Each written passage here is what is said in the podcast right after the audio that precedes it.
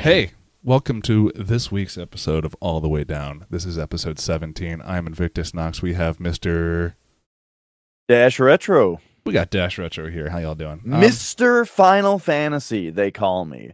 Dash Mr. Final Fantasy Retro. Mr., huh? No, we're not talking some about the Mr. Mrs., Project. you know. Oh, okay, yeah. So we're just going. Gotcha. All right. So, uh, you are guru with Final Fantasy? I, I'm. I was not aware. Uh, I have played a lot of Final Fantasy. So, well, it, it was a thing. It was kind of a Twitch thing at first. Because, so growing up, I played Final Fantasy 7.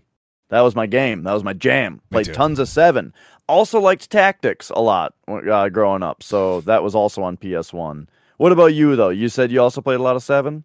I played a lot of seven. Uh, so I have a weird intro to Final Fantasy. My first, because I grew up poor, my, my only games were demo discs basically, and I got this game called Final Fantasy, and then whatever the fuck that Roman numeral was, and uh, it was the opening mission that you get after you get out of the Seed Academy of Final Fantasy VIII, where it's this beautiful like almost D-Day esque storming of a beachhead on this really cool like hydrofoil futuristic boat. Um, it's a uh, I'm gonna damn it, it's Squall, uh, uh, uh Zell, and and and and uh, Rinoa. And then that one Seifer, the guy with a fucking skull, not skull, not Uh-huh. scar. Yeah, okay. So you're you're with him. He's doing the same thing uh, that you get basically with with Auron in Final Fantasy X, same character. Um, and then for some reason, at that early on in the game, Rinoa has a summon called Leviathan, and Leviathan is this. F- I I went from a Sega Genesis to a PS1. I saw this on a demo disc and I said, "Oh my god, I need Final Fantasy." Because Leviathan comes out just this beautiful like sky blue, just ocean waves are going everywhere. It creates this giant rock waterfall and water just goes all the way across the battlefield, damaging all in its wake. It's like a tsunami attack. And I was like, oh my god, imagine if like the surf move in Pokemon looked like that. Because in yellow version, that's basically what the attack was. Except this had a giant fucking dragon in it. It was pretty as fuck. It was shiny. I was like, I need Final Fantasy. So I go to the store and I go, I want Final Fantasy Roman numeral. I didn't say that, but you know, I'm looking for a Right. Final Fantasy game, and then uh, the GameStop employee goes, "Oh, this is what you need right here. This is great." I go, "Oh, this is the Final Fantasy game." I was like, "Yeah, it, this is what you need." It's Final Fantasy VII, so I bought Final Fantasy VII unknowingly. So I may have been the only person to do that that I know, because everyone else, you know, Final Fantasy VII is like the most popular one ever, basically, and everyone knows that game. So I get through it. I'm immediately disappointed by the graphics, but you know, I- I'll get into that later. This is my experience. I beat Final Fantasy VII. I play no other Final Fantasy later until 10, and I think I didn't beat it. I think I got so close to beating it, but I didn't have the interest in beating it. And then I think, except for Tactics on PS1, uh, which I did play and I wanted to love, but I, I up I, I was bad at it. Aside from that, and eventually Final Fantasy one and two, five minutes of each for Game Boy Advance, Dawn of Souls. Um, that is my Final Fantasy experience of my entire life pre-streaming. So Yeah, gotcha. Right. So for me growing up, um I I feel like I don't even know if I heard of the games before 7. I'm not even sure, but uh at some point when we had a PS1, my brother heard of the game somehow. I don't know where he heard it from or something, but uh he asked for it as a gift, you know, for like for Christmas or something, right? Uh, and he got it. So thanks to my brother, you know, knowing about this game and asking for it, and then our parents getting it for us, boom, I had Final Fantasy VII uh, for PS1. And the funny thing was, uh, I believe this was before I had a memory card, though. Oh no. Um, because you know we played like Crash Bandicoot and stuff, and games where like it didn't really matter that you started a new game every time. But yeah, I I remember starting a new game in Final Fantasy VII like every day, and playing, you know, meeting Jeez. Aeris and and doing all that. Uh, but I loved it. You know, it's funny how how kids are because you know I just like nothing was really wrong to me. I just uh, about that experience. I just loved it. You know. See, that would Um, bother me immensely. For some, okay, maybe it's just the little kid in me who uh, who only had demo discs and you know not the ability to actually play any game to completion. Hearing you say, "Well, I had the whole game, but I didn't fucking play that. I didn't want to. I just kept starting it over and over again." me as a kid Well, would have been like, "Ah." if you're a demo guy, then you at least understand the idea of playing this just one little section exactly of the game it's the over same and over. thing it's just i Mhm. guess maybe it's just the fact that you choose that well you i don't know if you chose to not have a memory card you know when you're a kid you get what you get right. Yeah, so then I got a memory card at some point, you know, Mm, and I, I played through uh, Final Fantasy VII, and it was great. Uh, and we had tactics at some point also, which was pretty hard for me. I think when I was a kid, I never actually beat it, uh, but my brother beat it. Um, and I, I remember like uh, that that game's soundtrack is like really special to me because my brother got like into tactics where I mean, there were just hours and hours and days and weeks of me sitting on the couch in our basement playing like Game Boy or something while my brother was next to me playing tactics. So I just heard that soundtrack just so much, you know, of him just always playing hours and hours of tactics next to me. Um, so yeah, so that soundtrack kind of takes me back, you know. Uh, but yeah, that was it. Uh, at some point, I think I did borrow uh, that you mentioned Dawn of Souls. It was called, I Yeah. think, for Game Boy Advance. I did play through Final Fantasy One on that at some point, probably when I was like twelve or thirteen, uh, I think, and that was it. Right, that was my whole Final Fantasy experience. Um, but I always heard that like the old ones were good, you know. well see that's Uh, how, how far did you, you said you beat one in dawn of souls Yeah. i think at the time was- i just must have been a graphic snob or something because i could not get through it but it was also the fact that it's such early final fantasy mechanics and i was never prepared for that Yeah, yeah. So I I love that shit and we will get into that because so that was that was Final Fantasy to me for the longest time. Um and you know, I saw a couple others like I saw bits and pieces of 10, but I always kind of saw 10 in the in the um uh context of like people hate it or people love it, right? Um and then like 13 came out at some point and was a joke and then Yeah. like uh, and then it, so it was after that though that it was like, all right, you know what? I've heard that the old ones are good. I like retro games. I like R- JRPGs, right? There's no way that I won't have a great time if I play through these. And so I said, I'm going to play through the first six Final Fantasy games. And we're doing the original versions, right? Famicom, or uh, I'll play the first one on NES, two and three on Famicom, but with fan translations, right? Four and six were on Super Nintendo, and then five Super Famicom with the fan translation. And I, I and I set out to do it, and I did it, and it was great. Uh, did you So where the- find uh mhm. Final Fantasy one and two. Did you? Maybe it's just the fact that I played them on the Game Boy, you know, original Game Boy, no backlight, Game Boy Advance, the first one. Did you find on Super Famicom or you know NES, whatever you did, one and two, more play the, playable? Like were they easier to get through as not a handheld version? Probably not. I mean, I, I played the Game Boy Advance one when I was, you know, like 12. Uh, so I, I don't know how well I can compare them. I definitely remember the graphics being better on Game Boy Advance, and you could probably save anywhere on the world map, Huh. which, you know, might have, on Game Boy Advance, that is, you know. Quality of life probably sa- improvements. yeah, you could probably save anywhere, which makes like a huge difference, right? Um, so sure. yeah, I mean, I'll, like here, here's kind of the thing about this podcast so far is that I feel like I feel like today I'm going in and I want to say, hey, you know what I've been playing lately? Final Fantasy X 2, and I want to talk about it. However, there's like three years of history that I got to tell you guys about that leads up to this. It- we need Uh, context, so go ahead. Right. So, yeah, so I played Final Fantasy 1 on NES. Let's talk about it briefly. That game is archaic, uh, but it's awesome. So the the big thing about Final Fantasy 1 is that the very first thing that you do is you choose the your party members. You choose what job everyone is going to be and you give them names. Uh, which immediately says this game has replay value Oh, yeah. because you can you can do like I'm gonna do a all thieves run. I'm gonna do a all you know or, or like an all run. mages run or that kind Yeah. of thing. You know, yeah, yeah. Um, you know, I went with a pretty balanced party. You know, I had a warrior, a fighter, a white mage, and a black mage, and uh, so I love that about it because I love job systems, right? And so giving you the job system, uh, it's not the kind of job system where you can swap jobs or anything like that. You just pick them at the start, right?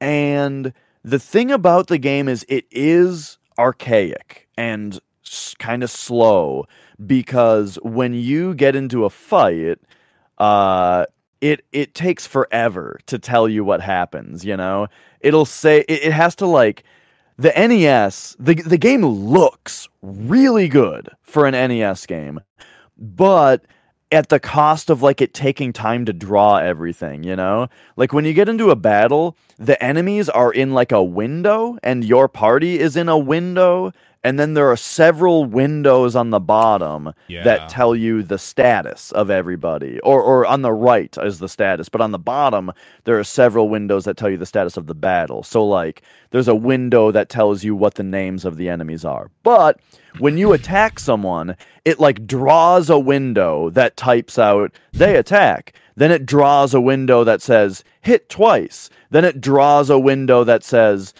you did 20 damage then it draws a window that says terminated right This And seems so- like uh, the same thing that uh, Ma- or Might and Magic does on the Sega Genesis, where its main focus. I'm, I'm looking at the art now, like a picture of screen or you know gameplay, and it looks like it's definitely focused on the sprite work more than anything else visually, because Yeah. like environments are just a repeated tile. And there's not much put into them, and it's all about the amount of sprites on the screen that can be rendered, I guess, and then what all it's doing. But the whole pop-up phenomenon seems like it's part of that you know like it's coming out of the age of old school pc rpgs it, it seems like Yeah, yeah. And and the biggest thing about it is just that it takes time for the NES to draw those windows, you know, That's every impressive. single turn.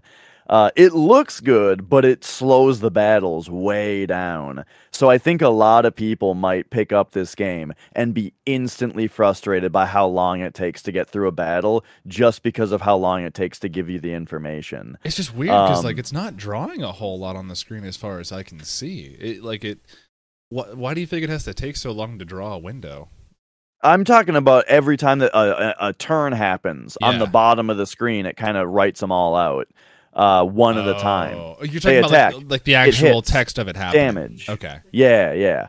Um, so, but the thing is, I love the battle system because it is one of those battle systems where your party's on one side, they look okay. Then the enemies are on the other side, they look fucking awesome. Like as far as sprite work goes, they look incredible. Uh, and then it has you choose everybody's action before anything happens, right? It has you one by one, you choose what every single party member is going to do and who they're going to target, and then everything plays out, right? First, an enemy goes because they're the fastest. Then this character goes. Then that guy goes. Then that guy goes. This guy dies, you know, and it all goes until everybody's had their turn. And then you repeat. Then, you know, you choose everybody's actions again. And I really, really like that system because it's super tactical, I feel like. Um, just like planning out the best moves and thinking ahead. Things like, well, nobody's dead or nobody's really hurt right now, but there's a lot of enemies and my white mage is slow. So if I just cast a healing spell with the white mage, even though everyone's at full health, it's probably not going to go off until the later part of the round because she's slow and people will probably be damaged and get healed by it, you know? And you have to make decisions like that, which I love.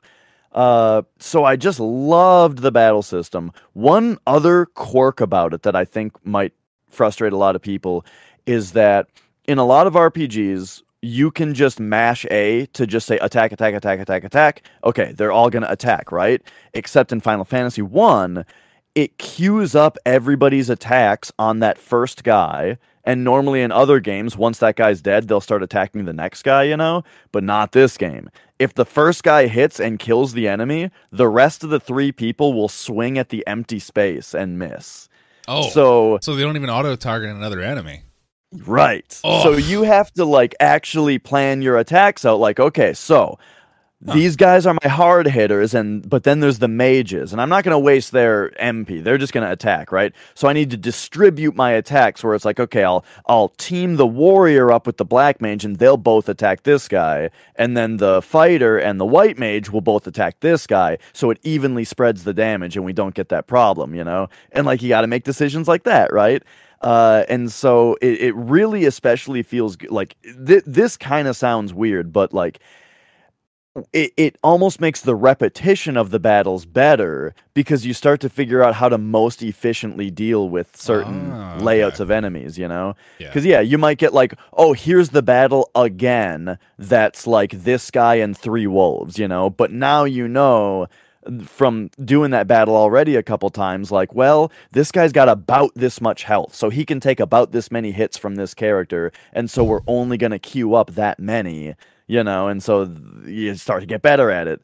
I feel Uh, like I'm love all that. seeing a game that just fills the world with uh with with quote unquote video game boomers where people get used to doing all the motions to plan this shit out to where then like Final Fantasy IV comes out and th- these people are already like this is bullshit. you know, Yeah, you yeah, yeah, stupid yeah. kids. like we'll get to this a little bit more in a minute, but I mean, let's say up front that my biggest complaint about Final Fantasy VII, uh, which is the one I'm super nostalgic for and grew up with and I absolutely love, but my biggest complaint is that you can just hold circle to beat all the battles, you know? Uh, like like not literally all of them, but like so much of that game is way too easy and you can just hold down the circle button to automatically select attack really fast and you just attack everything and win. Um because you know, looking at these old games, it's like you had to put so much thought into every action Yeah. uh and into I- it- every random battle and stuff. it's like a cool i don't want to go too far off on this tangent but it's like a cool thing that you notice where the older and more technologically limited a game is the more there's just this overhead narrative that they feed you and they expect you to pay attention to because nothing else is going to give you those clues unless you just keep reading and keep the context of the situation um like you talking about all this is probably why I got in one battle and then quit Final Fantasy One after I was so Mhm. used to seven and actually I wanted to play eight. But yeah, it's mechanics wise, man. Yeah. So, uh, but let's get into exploration, right? So it's also got a big open world that you uh, that you walk around in. And now you say the world is open. Well, yeah, it is. So you get in, you get into this open world, and you're supposed to, you know, figure out what to do. So biggest thing in JRPGs, is there's little towns that you go into, and you got to talk to all the people. And I have pages and pages of notes where I wrote down every single Whoa. thing that every single NPC said. You know, and it comes in handy because then uh, well let's let's get into that in a minute firstly um, it, you get into a couple more weird archaic mechanics like in this game the only way to save the game is to sleep at an inn it's not like more modern rpgs where there's save points and, And then inns. also uh, yeah and then also you can save anywhere on the world map. This game is only the inns so you got to go back to town to save your game. And then there's little things like when you go into shops you can only buy items one at a time for no reason. What? so like yeah so like if you want to buy like a lot of potions you have to just sit there and mash a for like you know 10 minutes uh so that's a little shitty but uh but yeah stuff like you know i i if i'm not mistaken i don't think that the inn even heals you i think it's just to s- oh save. god, you don't even arrest. I think that there is a separate facility for healing and reviving, uh, and all that. So, so yeah, it's got some old school stuff like that in it. But here's the best part of exploration, right? Here's where we get into the real meat and potatoes of what makes the first three Final Fantasies specifically so good is that so you go out into the world, you're fighting dudes as you as you traverse, you know, the plains and the forests and maybe you go sailing once you get a boat and all that. But at some point you find a dungeon. And there's a boss at the end of the dungeon, right? And this is your thing right now. You are supposed to go through this dungeon and beat the boss at the end of it to progress the plot, right? This is the best shit ever because like I said, there's no save points mid battle, Oh, which means that there's also, or sorry, no, mid dungeon, uh, because they're only at inns. That also means that there's no tents. Uh, well, there are tents, but you can only use them on the world map, not in the dungeons, because there's not a save point to use them at. That's what I was gonna say. But tents don't count as save points in this game, right? Right. Just for healing. They, okay. Yeah, they just heal you. I think, you know, I'm not 100% on that detail now that you ask it. You might be able to save if you use a tent on the world map. I don't quite remember. Yeah, that's but just how they point used to do is point is you can't use it mid dungeon at those save Yeah. points that they added mid dungeon in later games and in every RPG since. Uh, so what that creates is this dungeon uh, crawling experience where first you go into the dungeon and you kind of get your ass kicked at first because all the enemies are new and you know you don't know how to deal with all the battles at first there's uh traps in the dungeons you know? There's like floors that hurt you and that kind of thing that maybe you need to deal with sometimes and those kinds of hazards. And then also you got to be really thorough like you're searching every nook and cranny to find every chest that you can entering every single room so you're getting into a lot of encounters because you're looking around a lot. So at some point you have to make the decision like once you get to, you know, a little bit over maybe half or maybe a little bit under half your MP, you got to leave because you can't you won't be able to you won't be able to get back out of the dungeon alive if you Gotta go any deeper. Plan you know? your steps too. Yeah. So so it's like you you can get just this deep in and then you have to leave uh, and go rest up and probably save your game just to be sure, right? But then the next time you go in, you're a little bit stronger because you've leveled up a little bit. You're a little bit more familiar with the with the battles. You know, it sound like okay. What I'm getting at is originally it sounds like well, leveling up is the only thing that gets you stronger. So you're just beating your head against the wall until it eventually falls down, right? Like you're just going a little bit further into the dungeon each time as you level up. Nah, it happens way faster than that because you leveled up a little bit, but also you got that knowledge about the encounters that I was talking about earlier. Also, you've already looked in a whole bunch of the rooms, you've already grabbed a bunch of the chests, so you don't have to thoroughly explore all of the dungeon anymore. You can just beeline straight to where you left off. And so that lets you get a lot further into the dungeon on your second try, you know? Yeah. and that exact like gameplay loop i just love you know getting a little bit further and then and then oh shit we need to hold off you know we need to go back heal up save go back in and get a little bit further you know Mhm. especially especially because once you get to where you think it's the end you know at some point you're like i think the boss is behind that door because it looks real fancy. Then you ha- you get that like final risk reward of like do we pull out and save one more time or do we think we can do it right now? And i just love that shit you know?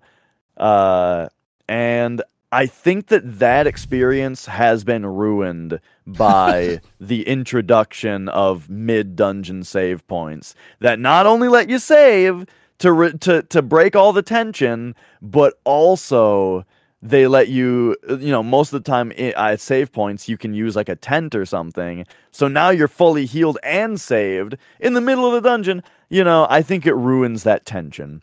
Uh but so that's final fantasy 1 uh the other thing you get into the i was talking about exploration earlier writing everything down right? So the dungeons are like the big progress points right? But then also you need to know where they are and what you can do in the world. So a lot of the game is getting to each different town and talking to all the townsfolks. And if you can remember what everyone says or you wrote it down like I did, everything like comes together, you know? People are people are saying you, "Oh, the prince is sleeping, but if only he had an elf herb," you know?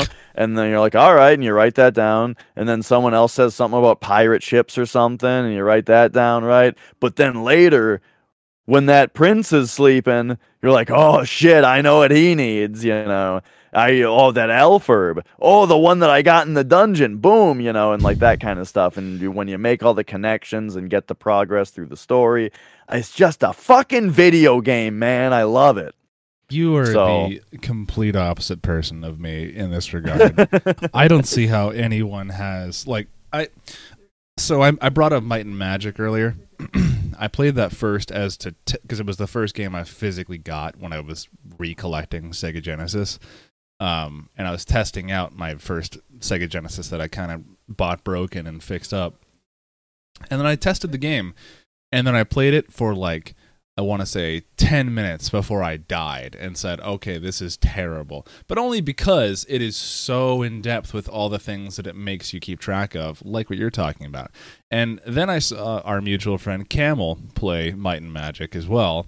And I saw him writing down his path on graphing paper. And I was like, oh my God. I will never have the patience to care this much about a game to where it's going to make me pull out the school supplies. Mm-hmm. So I didn't I didn't draw any maps in Final Fantasy. I don't think Take, keeping oh, a keeping a journal a that is keeping a journal that is not an in-game function journal that just kind of autofills is is way beyond me too. Uh yeah, see that that is my favorite shit. Like like Metroid for NES, I had to draw a map for you oh. know, and Castlevania two. Um, oh, or like what was the other big one? Too. Oh, it helped a lot. I thought. Um, hmm. but yeah, Metroid was was like the biggest one. Uh, or like Zelda 2, you know, or Zelda 1 actually. I drew maps of of all the shit. That's crazy. Um, I just keep it all in my yeah. memory. You well, you know, I've I've I I I just like drawing it.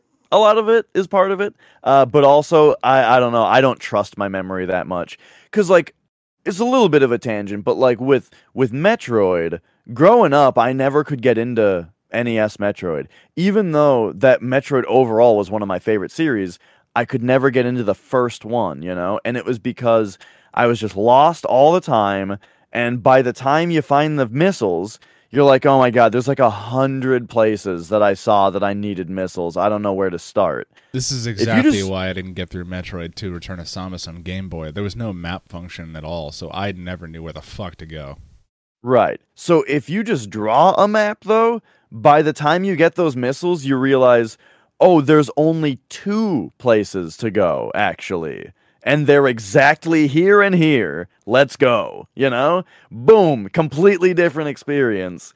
Uh, it turns out that the hundred places to go was you finding the same two things over and over again, alternating by accident, because you didn't draw a fucking map. Uh, so yeah, there you go. Eh, so anyway, yeah, love love that old shit. So then Final Fantasy II comes out. Uh, that one was um, a little rougher, but I, I still really, really enjoyed it. Uh, the really cool thing, cool things. Okay, so the big thing about Final Fantasy II that everyone kind of knows about, I think already, is that that game ditched the traditional level up system in favor of like a you use it, you level it up kind of system. Uh so, like, if you equip a character with swords, they get better with just swords. Same with other weapon types. Also, though, things like if you your character's HP, their max HP goes up by getting hit, you know, and stuff like that. Oh, uh, I don't and, like that. You know, it's uh, I overall kind of liked it. I just had a couple big grievances with it. Overall, I really liked the idea. It forces um, your healer to be weak, though. It forces your magic users to have to be magic users. You're dedicating, mm, aren't you? Sort of. uh, in spirit, kind of. okay, so here's what my experience turned out to be with it. The thing about magic users in like Final Fantasy 1 is that they really often didn't have very much to do, right? Because you don't want to waste all your magic casts oh, yeah. on regular fights and that kind of thing. So a lot of the time your black mage is kind of doing nothing. He's just hitting guys for 3 damage yeah, because you don't want yeah, because you don't want to waste the resources. So in Final Fantasy 2, that turns into something that they're actually leveling up, you know? So you don't even really. It, ends up kind of ditching the idea of a dedicated magic user altogether mm. because everyone is using a lot of physical attacks, at least if you played it the way I did. And so what it kind of ended up happening was even though I was using magic and even though I did kind of focus on magic with specific characters, the whole party by the end of the game, they're just all beefcakes, you know? Everyone's got really good physical attacks, everyone's got lots of HP, everyone is super leveled up overall. And so they don't really have very much identity from each other. Uh, at least that was my experience. And so that was a little weird. Um, the other problem with it was that so magic spells individually level up. So like in order for your if you have like the uh, the spell that increases the character's physical attack, it doesn't do anything at first. You have to like cast it a thousand times for it to actually like get good. Oh. And that system I thought kind of sucked because well first of all i just ignored it for most of the game. For pretty much the entire game i completely ignored those types of spells. And then it turned out that at the at like this is a little spoilery as far as mechanics go a tiny bit about final fantasy 2 but uh, it turned out that very late in the game it became very very important that you use those spells that you use the buff spells. And so i got all the way. I using my normal battle strategy, I got all the way to like literally the very last boss of the game. And then at that point, I had to quit and do like a few hours of grinding oh. of just grinding up these spells. Not Jeez. even the characters. I just needed to get these spells leveled up. Ugh. Uh and that sucked, right? I'm one one big thing about RPGs in general is that I'm kind of anti-grind. Very much so. Uh, yeah, and the thing is you don't have to grind in RPGs for the most part. Maybe there's a couple exceptions, especially exceptions at certain times, but for the most part what happens in RPGs is if you don't grind, you maybe get behind level a little bit, maybe. But if that happens, it just means that the battles are a little harder. And so you need to use more tactics to get through them instead of just, you know, tanking it. Uh, and to me, that's more fun. So it's like by not wasting time grinding, I'm being rewarded by a more thoughtful tactical battle system, you know? And then if you are behind level, then you get more experience from the enemies also. So like you don't get too behind level because it's balanced in a way that catches you up to that minimum, you know? Mm-hmm. So that's how I've always seen it is that like you just have more fun uh, if you don't grind. There's been a couple exceptions though, like at the end of Final Fantasy II because of this stupid spell system. Had to grind those, and I didn't like that a lot. But Final Fantasy II did have some nice stuff. The story was pretty good. I really liked the characters. And they introduced a new system where like you can use items on the field in order to uh in order to like advance the plot in certain ways. So instead of it just being a matter of talking to people, and and it'll be like if you talk to, you know, if you talk to the guy who wants the bucket while you have the bucket in your inventory, he'll just be like, "Is that a bucket? Give it to me," you know? It, instead of that, in Final Fantasy II, they made it so that you actually have to like opt to open a menu and use an item, right? In order to get those things to happen, which was nice because it meant that you had to think about it a little bit more. You didn't accidentally make progress in Final Fantasy II. You always knew what you were doing, you know? Uh, so that I really liked. Overall, though, one of the weaker ones because of some of those things, but uh, overall, you know, I liked it. I liked it, right? So then we get to three. Three is fucking amazing. It's like the best one. Huh. Uh, so three, they brought back the job system. Well, three, they introduced the job system proper. So instead of Final Fantasy 1 where you chose jobs at the start and you were locked into them, instead of Final Fantasy 2 where everybody's job is ultimate beefcake, Final Fantasy 3 is the game where you unlock jobs as you play it and you can change your character's jobs whenever you want. And so you can have your guy be a warrior, and then you switch him to a black mage, and he learns some stuff there, and then you switch him to a samurai, and he learns some stuff, you know, and all that. And then here's the big thing the big thing about job systems, right, is that they are a job. So they have that move set. Then you equip them also with a secondary move set. So if you've been a white mage for a while, you can switch that character to a black mage. So they have black magic now because they're a black mage, but you also get to equip white magic on them so they can do both. Or you can do something like have a warrior with white magic, or a samurai with black magic, and that kind of thing, or a samurai with the warrior skills. And this, oh, it's so good because everybody's playthrough is so different, you know? Yeah. Because everyone latches on to the different jobs and does the combinations differently. Um, and, And having- you change them. having Final Fantasy V being the first Final Fantasy I've ever beaten below seven uh, recently, I can vouch that without this job system, I would not have beaten that game because I would have not kept coming back. It is very fun to mix and match. Yeah. And so three is the first one to do that. The other very nice thing about three is all of that, like pretty much all of that jankiness that I was talking about about the first game is fixed in this one.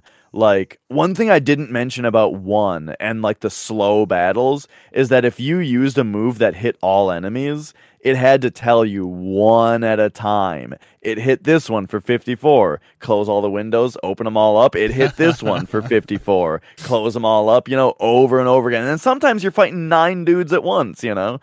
Final Fantasy 3 is the first one where when you hit a dude, damage numbers just pop off of them, you know, instead of doing the whole song and dance. And when you hit multiple dudes at once, it shows all of their damage numbers at once. So things go super smooth.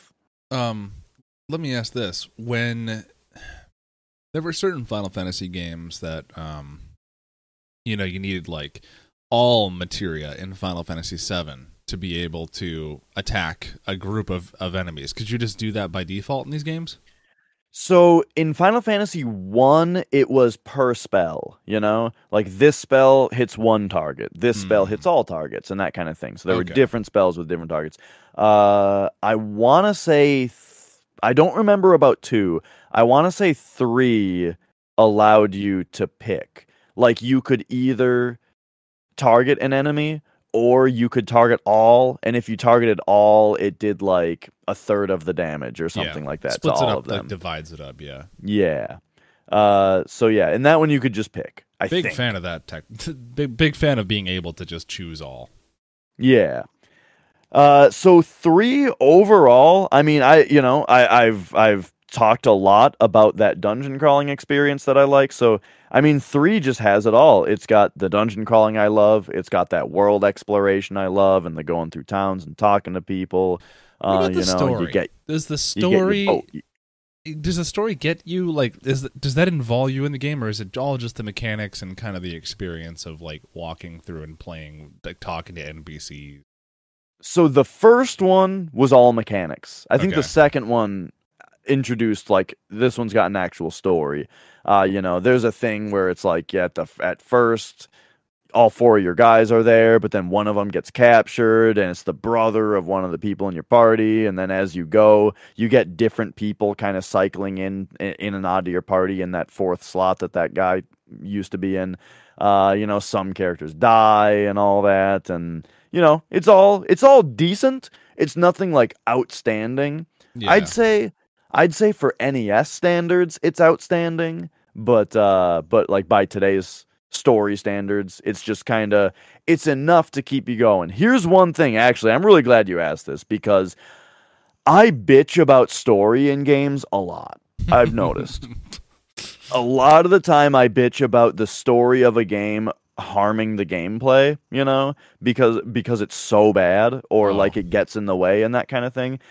When it um there are lots of games where like to me it, it is gameplay first and it's only when a story is particularly good or particularly bad that I really talk about it, you know. Um I'd say the the Final Fantasy 2 and 3 stories are good examples of like while you're playing it, you'll be into it, you know, and you're like, "All right, this is what's happening. Cool. Whoa, this happened now. All right." Hmm. But like if I'm going to, you know, I don't really think about it, doesn't any further than it in that your though. face. It- it Yeah, right. It doesn't get in the way. Um, it you know, it's nothing particularly amazing. You don't have Uh, to read a novel at the very start of the game. You're just kind of like, all right, I'm a magic user, I'm a thief, I'm a warrior, etc. Let's go kill. shit." Right, and well, yeah, and you're given reason to care. You know, with with starting with the second one, you know, they they do the thing with like with like the family member and stuff and all that, where it's like, What- okay, we we we have a motivation. You know. So you said, you said that Final Fantasy two is kind of, or uh, when you said Final Fantasy one, you said it's just mechanics. I was asking, is that what kept you coming back for it? There's, there is story in Final Fantasy one, right? Like, Yeah. okay, Yeah, the characters talk, you know, you go to this place, then you go to that place. I think really though the story it's it's very um it's super simple like like saving the princess kind of simple. I think it's just that there's there's like four crystals and you are the warriors of light Oh and you got to go dude. light up the four crystals to save the world. And like that's the story. why right? is that the story for the first five Final Fantasies though? Yeah, yeah, yeah, yeah. That's the thing. So right, so there's the crystals. You got to light them up to save the world, and that's it. But along your journey, you're gonna meet some fun characters, you know, and there's a lot of world building, right? Oh, we we we met the pirates and we got their ship. Then we went to the dwarf land, you know, and the you know, and they were inside the mountain, and that was pretty cool and neat, you know. So like the the the world is really cool. Um, but the actual plot of what to do is very you know we can compare it to dark souls if you want where like you know the thing the thing that they tell you to do is really simple but then like everything you do along the way is really great Just get Uh, souls. well you know you see all the cool uh, world and shit and everything around you like implies this like long going world and story that's really cool and cooler than the actual plot of what you're doing uh which that is something that i'm into okay, that was something that I didn't like about Dark Souls actually when I first tried it. I was like, what is all this? Why do I It looks cool. I I love Mhm. running around in it. It's beautiful, it's well done. Um, but it feels like I'm playing an MMO. Why am I here? It's just looks like structured like this building is here just to be a a, a cool looking building in a video game. It's not like I, I have no idea of why I'm in the universe that I'm in and, and why it feels like I am dead in some kind of limbo. Yeah, yeah. The story of that game, as well as like Destiny, I think was this was something I really liked about Destiny, was that like the plot is very simple and doesn't really get in your way. And instead, as you play the game, you don't really know what's going on at first. But like as you play and as you look at all the beautiful artwork and you see all the different enemies and like what they look like in what places and that kind of stuff, you just kind of start to absorb the story. You know what I mean? You're not you don't read the story, you just kind of soak in it. Hmm. And eventually it kind of seeps in and you're like you're looking around and you're like, "Yeah, you know, I think I get it," you know. Well, I tell you what, man. Never have I ever uh, fallen into just a nasty ass swamp and then just was sitting there soaking it all in and just meant, man, you know, this is great. Mhm, That's what I mhm. feel like when I'm playing Dark Souls. I'm like, I, I, it's not that I need games that have like super linear story paths, like uh, Crash Bandicoot. Um, well, not so much a story, but you know what I mean. Like, I don't need to be led along the entire time.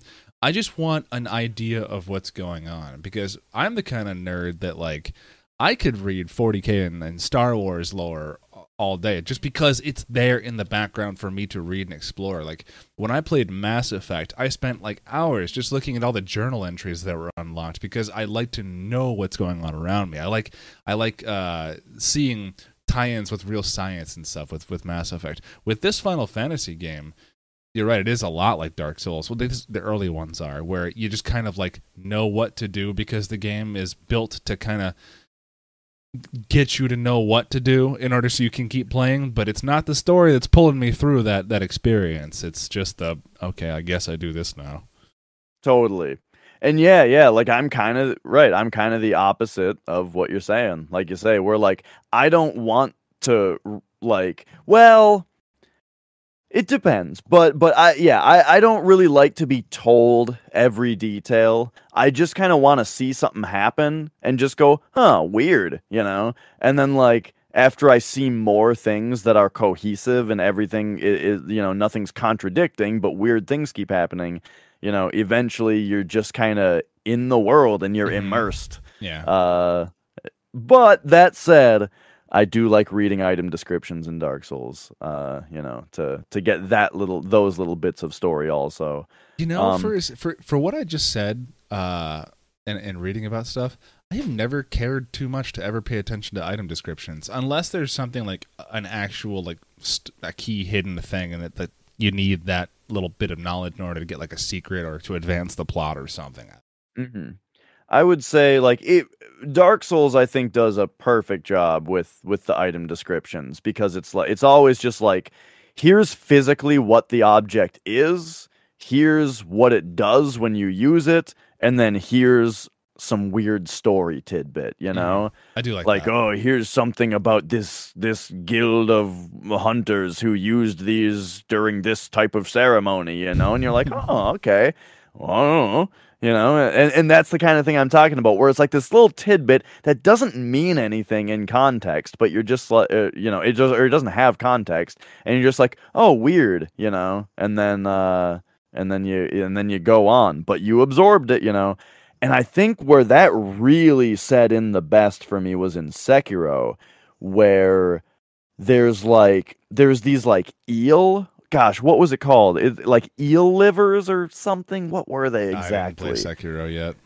there's some item that that uh you know the description of it when you first read it you're just like oh okay you know it's used in some ceremony or something i don't know and it's like all right but then you keep finding them in places that look like there should be something that's more special you know and mm-hmm. at first that was weird to me. I was just like, why is that why is there this big like thing here that looks really ornate and stuff and then it's just got this fucking eel liver in it. And what this item does is it like it like makes you more immune to lightning damage for 10 seconds or something. And you're like, why is this item always presented in this way that's like so extravagant? But then you start to see it so many times, then you start to realize, wait a second, wait a second. It's because in the world, it's part of this ritual thing. It's part of the worship of this thing that's lightning based and all that. And you know, and and you you start to just kind of like you start just start to get it, you know. Ah, I love that. I, I just figured it was an electric eel, and you know, the more you keep it in your pocket, the more resistant to electricity you are because you're used to the shocks by now. hmm But I'm saying, like, why do you keep finding it in these specific places? And then, Oh, okay. and then you start to figure that out, you know. And I, I Oh, love oh, you're that for the shit. story development. Yeah, I, I like that too. Yeah, yeah. Um, I, I love. Uh, I think about uh, like in some of the Elder Scrolls games, like you'll see uh, a whole lot of like human chunks in places where there happen to be people who uh, who uh, who who worship. It's Namira, I believe. Namira, who is one of the uh, Daedric uh, goddesses of cannibalism. I want to say. hmm So you just kind of like, well, what's who the fuck is Namira? Why do I? It's just a cult. It's a quest. I got to go to this quest and kill these cultists and yada yada. You could do that, or you could wonder about why is Namira revered? Why is there a cult who would worship her? Why would they go into a cave? Oh, probably because they have to lure their food there. they have to make sure that they have their food. And what's their food? Oh, you'll never know unless you investigate. Yeah, yeah. That that type of storytelling is great. Or like in Fallout 3, uh, there's this one bathroom stall that's got a robot sitting on the toilet, and if you pull him off the toilet, there's a piece of scrap metal in the toilet. I love that. Yeah. And uh, like uh, talking about item descriptions, it makes me think of Elder Scrolls again, uh, where man, what a great way to intro to a game that hey, read item descriptions, pay attention to your shit, other than the scrolls of Icarian flight. Which in Morrowind, you start a game off, you go, you find this weird dead wizard elf dude. You're like, why the fuck is this guy dead? What is this scroll? And then you pick it well, up. doesn't he land in front of you? Don't you hear like ah, and then he lands? if you're not a scrub like me and avoided that area for a good bit. so you do hear the screaming, and then for me, I was off somewhere else, and maybe I just didn't hear it in the game, but I just found a dead body, and I was like, "What the fuck is this?" And I pick it up, and then of course, you know, you go flying through the air, and then you die of Mhm. fall damage. So that was a cool little shock to the system to get you to understand. Hey, pay attention. I like that. right. I don't like I don't like uh fucking having only sprites to look at, two mile an hour text scrolling, and uh and and basically no context as to what what's going on. As like these fir- these original Final Fantasies are, and even more than that, I hate grinding. But I I agree with your original point. It just does make it more interesting. Yeah, yeah. If you if you just well, if you don't grind, you know, then you then the game's a little bit harder, and you got to think a little harder. And I like that. Uh, Mm-hmm. the other thing is that so so a lot of people also I forgot to mention don't like random battles. You know, oh, I hate uh, because like even if you're not intending to grind, you still get into a lot of battles. Well, you just start running from them. Yeah. You know, at some point while you're playing Final Fantasy, uh, if you're getting into battles with enemies that you don't think it's worth fighting, run, run from the battle. But it takes no honestly- time, But honestly, and you're back on the world map. I think it's less uh, annoying having to fight and way more annoying having to instantly, oh shit, now there's creatures. Like, oh, crazy music, you know? It's like, I hate this because I played so much Pokemon as a kid. And grinding's a little bit different in, in Pokemon because there's also the element of, I wonder if I'll, I'll find something rare to catch. So you're incentivized to grind at certain points. Where in Final Fantasy, it's like, your only incentive is to level up or increase your skills. And it forces you to buy the random encounters and doesn't like it doesn't make the random encounters seem like it's worth the the very minuscule trauma of having to deal with uh that that music again and again and again and again Mm. and then having to run every time knowing you're going to get nothing from it because you're just going to run I guess I see it differently because in in so in Pokemon, being incentivized to grind because you might find something is as opposed to Final Fantasy where you're just not incentivized to grind at all, so you just don't. uh Like, the- well you the have the battles that incentive you- of advancing your skills and your level but other than that yeah You'll get that naturally though, just by going where you're going and fighting the battles. I agree. So I I, Yeah. I don't want to have random encounters. I'd rather I'd rather there be monsters physically on the map that I can run up to and kill. Okay, sure, sure. Yeah, so so I guess I should specify when I say grinding, I mean when you are not adventuring and you are only like running back and forth in order to get into battles, right? Mm-hmm. But when you just need to move from point A to point B and there's three random battles in the middle, that's not grinding. That's just fighting some battles or maybe running from them if you're if you don't want to fight them. Yes, but you specified three. Three seems like a reasonable encounter rate. I'm talking about games that take that and up it to five or six. Right, sure. Depending on how long the the walk is, then there might be a uh, there might be more than that. Yeah. Uh, you know, and how much like exploration you're doing of like the the the corners and stuff. But anyway, so Final Fantasy 3 um I do remember the story being engaging while while I was playing it. You know, like I'm saying, just enough, right? There's just enough plot to give you some surprises every now and then, you know. It's like here's a character, oh, he's a real bastard, you know. Oh, here's the bad guy. Whoa, there was a twist, you know, that kind of thing. It's nothing I'm to write home about, but while I'm playing it, it kept me motivated and engaged uh and didn't get in the way. So, Final Fantasy 3 overall, like I say that 7 is like my favorite Final Fantasy and a huge amount of that is the nostalgia of growing up and I don't know how to separate myself from that, you know? I can't do it. It's not possible. So, my opinion of 7 is kind of irrelevant because I grew up with it, you know? It's gonna be my favorite.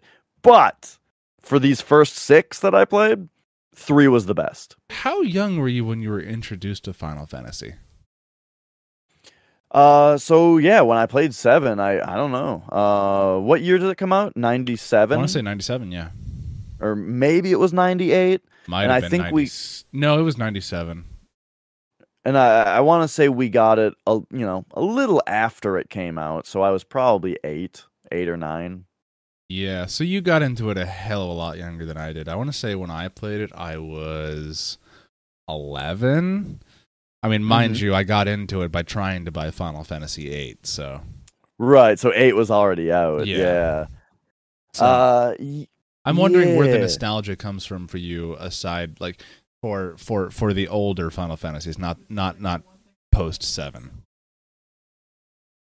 um, I'm sorry. Ask that. Say that again. Well, you said uh, you were you find it hard to separate the nostalgia from the experience to, I guess, Mm-hmm. accurately judge judge it. Um, I was asking where the nostalgia is coming from on these earlier games. Oh, I'm talking about just seven. I'm saying my opinion. I'm saying if I say that seven is my favorite, it doesn't mean anything because I because that's the one that I'm extremely nostalgic Oh. for. Yeah, okay, I got you now. I got you. Yeah, but yeah. So one through six, I thought three was the best. Uh, but hey, let's not get ahead of ourselves. Four came next, and that was Super Nintendo. So Super Nintendo. oh wait, wait, hang on. these Sorry, are was three was three NES? yeah, one, was- two, and three were Famicom. I looked up three, uh, the graphics of three a minute ago, and it looked Super Nintendo esque. Uh, yeah, yeah, yeah. So okay, right. There's, there's, there's. I forgot about this fucking elephant in the room that you need to address whenever you talk about old Final Fantasy. if you're in the United States of America, there were three games called Final Fantasy One, Two, and Three. However, Final Fantasy Two and Three are not Final Fantasy Two and Three. They are Final Fantasy Four and 6 hmm because here's what happened. Uh, Final Fantasy came out, and it came out both places. Awesome, cool. Then Japan got Final Fantasy two, and they got Final Fantasy three on the Famicom, and those never came over to the U.S. Do you then, think? Do you think Square was just like, we we already called it Final Fantasy, man. We can't give them another one. well, what I think what I heard was that it was one of those things where Final Fantasy two. It would have come out way too late. Like like like moving games over to the US took forever. oh, You know? Oh, okay. And so by the time they were finishing up Final Fantasy 2's translation, Final Fantasy fucking 4 was already coming out. And I, I think that that one they were working with translating a lot earlier, like while they were developing and it and not after the fact. And like the Super Nintendo was already out and stuff. And so they kind of at that point just didn't want to release Final Fantasy 2, this old ass game in the US. You know, they just didn't think anyone would buy it. Uh, I think that that was the reason. Hmm. Okay. Um, So Final someone Fantasy might 4. tell. Oh, sorry. Yeah. Uh, oh, right, right, right. So then Final Fantasy four comes out in Japan, and because we didn't get two or three, four comes out in the U.S. as Final Fantasy two for Mhm. Super Nintendo. Then Japan gets Final Fantasy V. That one doesn't get ported to the US. I'm already lost. Then Japan gets Final Fantasy VI, and that one does get ported to the US, being the third Final Fantasy game to be ported to the US. So it Ah. comes over here and they call it Final Fantasy III. So, so so the the first ever like quote unquote steampunk Final Fantasy Final Fantasy VI is Final Fantasy III on the Super Nintendo. Yes. Okay, good to know. Yeah, yeah, yeah.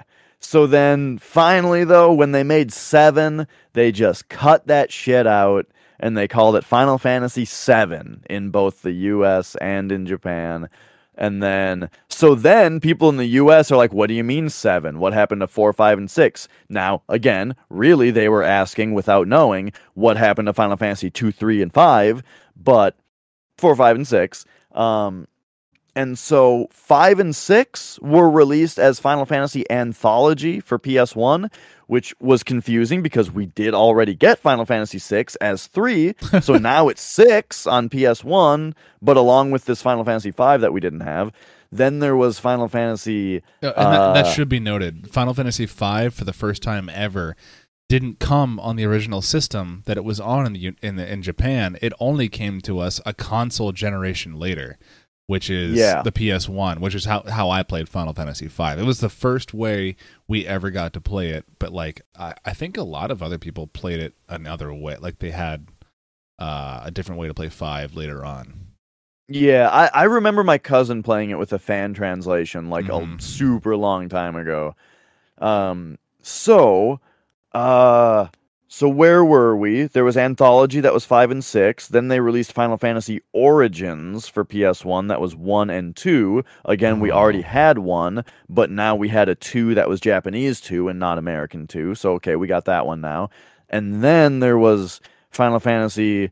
Uh, I can never remember the name of this one. It was Chronicle It Chronicles, or something. Final Fantasy Chronicles. It had Chrono Okay. Trigger as a pack in. Yes, it was Final Fantasy IV and Chronicles. Mm, yeah. Uh, which also we already had yeah. four in the form of Final Fantasy II. So that leaves Final Fantasy III as even though they went back and like released all these old ones on PS1, they didn't do three for some reason. Uh, we didn't. The U.S. did not officially get Final Fantasy III until they remade it for the Nintendo DS.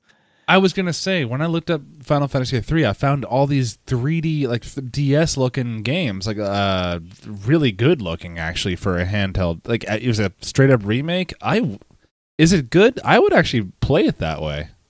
I don't know. I th- I mean, I think it's good, but I played it on Famicom, so I'm going to be a huge snob about Oh. everything that was harder about that version. uh, so okay, so four. Let's get to Final Fantasy four. It's real. It's it's uh. So the the Super Nintendo is when the stories of the Final Fantasies did get to be way more in depth Hmm. with like characters that had more memorable like portraits. You know, like one thing is just the drawings of the characters. The portraits looked way better on Super Nintendo, so you actually got more like what the characters look like. You had a you had a face for the names and stuff, you know. Um, and yeah, all the characters were named now. In Final Fantasy 1, 2, and 3, you had to name your own characters. Ah. Uh, Final Fantasy 4, now they have names. You can name them, but they have names now. Well, that's likely So, yeah. because of where the story is just getting more important. You can't just have four nameless heroes. Exactly. Uh, Because yeah, also in the other four, you know, you you name your four dudes, and then you start the game with a party of four.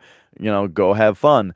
Uh, but this, you know, this one is like, okay, hey, here's your main character. You're gonna be him for a minute, and he's got a partner. Now that partner's gone, some other people are gonna come in. They're part of the story. They got names and faces and you know personalities, and we're with them for a little bit, and then they leave the party, and some other dudes come in. You know, so four was the first one to do all that, right? So it really took you on a little adventure.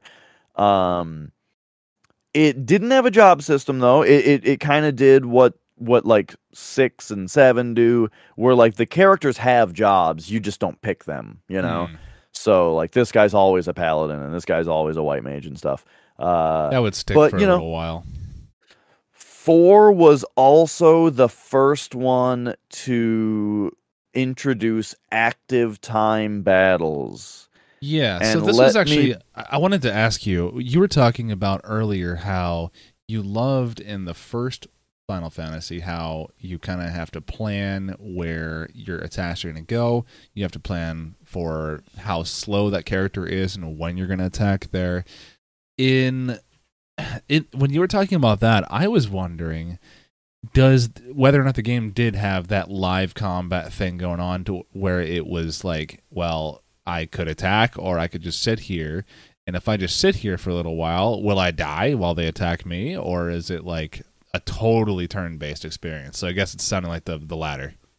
Yeah. So one through three, totally turn based. You have all the time that you want to choose all of your actions for all of your characters, and then everything plays out uh, in sequence before you get back to choosing. Yeah. But yes, so Final Fantasy IV introduces the active time battle system, which I don't love. Um, a lot of people really like it just because it feels more actiony, Yeah. but uh, and it feels faster paced. You know, I think I don't one think so, those people. I don't think it's any faster paced. I mean, if you're if you're picking all of your moves, like so it's a little faster paced than one through three, where you pick everything and then everything plays out, right? Well, not even. It's not even faster. You know what it is? Anyway, It's probably an it's probably in, in the game entirely as a psychological aspect. Like a, some, something Right. to trick you into thinking that you need to go faster than you actually need to be. well, you do have to go faster though. So Well, let's talk yeah, about you will be, What, like a so what is. ATB? Yeah. So what is ATB? Active time battle is where now instead of the game being turn based, characters just have bars that fill up according to their speed, and when their bar fills up, they get a turn and they take it right then and there. Right. Uh, now that sounds fine like it's just it's just like it's turn based right except if you sit there for a minute the enemies like well like in slow motion. If it was in slow motion it's no different. But what actually ends up happening is that while one enemy is, or while one character is taking their turn another enemy's bar fills up or another character's bar fills up and they throw their thing next in the queue and so there's a queue of turns that's happening, right? While one animation is playing, another character queues up their next move. Then someone else's bar fills up and they queue up their next move. And they're just so you have this stream of turns that's always happening. There's always an action happening. It pretty much never comes to a time where you're just waiting for someone's bar to fill up. There's usually usually always something happening. Um my issue with it though is that it might it might as well be turn based. Like why have it be this queue? The only difference to me is like instead of it having be like okay, so an easier way to understand it would be someone's bar gets full. Okay, now it's their turn. And you, and you and you just pick their thing off of a menu and they take their turn and then whose bar fills up next? Now it's their turn, right? That's how like Final Fantasy Tactics does it. And that's like you could do that. It's turn-based. Great. But instead what happens is your bar fills up, you get a menu, it's time to pick your turn, and all of this time that you're spending picking what you want to do, the enemies are just getting free moves. Yeah. You know? Um, and that's what it actually turns into. And, and so to me it's like it's just like it's turn-based, but the enemy gets extra moves. I think it depends on what you can do in the game in the time that you have your turn coming up to you. Because if you look at games like I, I was I can't remember which game it game it is, but I remember strictly recalling like this time where there was a boss I was fighting, and the boss was only vulnerable at a certain period of time where like like it was literally a timed event where at a certain amount of time it would open up its chest cavity to vent its excess heat or something and that's when you strike. So what i would do is i would wait until every character's bar is full but using when you know when they when they get their turn you have to do something like just do defend or or something like that where it doesn't consume that action i think and you can all just unload all your attacks at once. And then, of course, the downside being that you have to recover all at once too. But a lot of burst damage, so it's like it's Yeah. it's not for DPS. It's for get this fucker right here strategically timed. I can see that being cool. I think that that can be achieved in turn-based stuff also. Like uh in Final Fantasy X, you know, there's parts where like where like you're the boss is only vulnerable for a certain amount of time and the different actions that your characters take have different delays until their next turn, you know what I mean? So like if you just defend with a character, then their next turn will come faster. So you can Yeah. kind of use that you you can almost use that as the same effect of keeping everyone's bar full, you know. Uh and and then having everybody's turn happen sequentially after the boss does their thing that makes them vulnerable, you know what I mean? So you can do the same. I, I get it though. That that you know that kind of stuff does feel kind of cool. It's like when a Um, nurse needs to give you an injection of something and they just start tapping the injection site to distract you from the actual needle going in. Maybe that's what these like bars are, these time bars. Maybe they're just there to make you think shit's a little bit more crazy and intense than it is. Hmm So I know what someone out there is thinking. They're thinking, Dash, put the ATB mode on wait because the wait mode fixes the problem that you're talking about. No, it doesn't. Here's what ATB wait does, all right? When your bar fills up and the window pops up of it's your turn, nothing is stopped yet. If you sit on that spot, time is still moving. The only time that ATB wait actually pauses the action is when you enter a sub menu. So like if you pick magic and the magic window opens up, now the action is paused for you to select from that menu. Oh, is this uh, is this the same in every Final Fantasy or is it Every game that I've played that uses an ATB system, that's how it works. Huh. Uh, even in Chrono Trigger. crazy? Yeah, or like if you pick attack and then your cursor moves to like select your enemy, that also puts it in wait mode. See, that's what I was going to say. I think I played Final Yeah. Fantasy VII that way, and that's what happened. Was when you actually choose them, it, it stops. Like their animation stopped too, if I remember correctly. Um, but what it does though, it, it means that you if you want to stop and think about your turn for a second, you have to get your turn and then like go into a menu and think about it for a minute and Ew. then back out of the menu to then pick what you actually want to do. And Yeah. I don't know, it's just kind of stupid. It's like just uh I just like turn-based battle systems, man. Not into the ATB. It doesn't ruin the game. I just don't like it.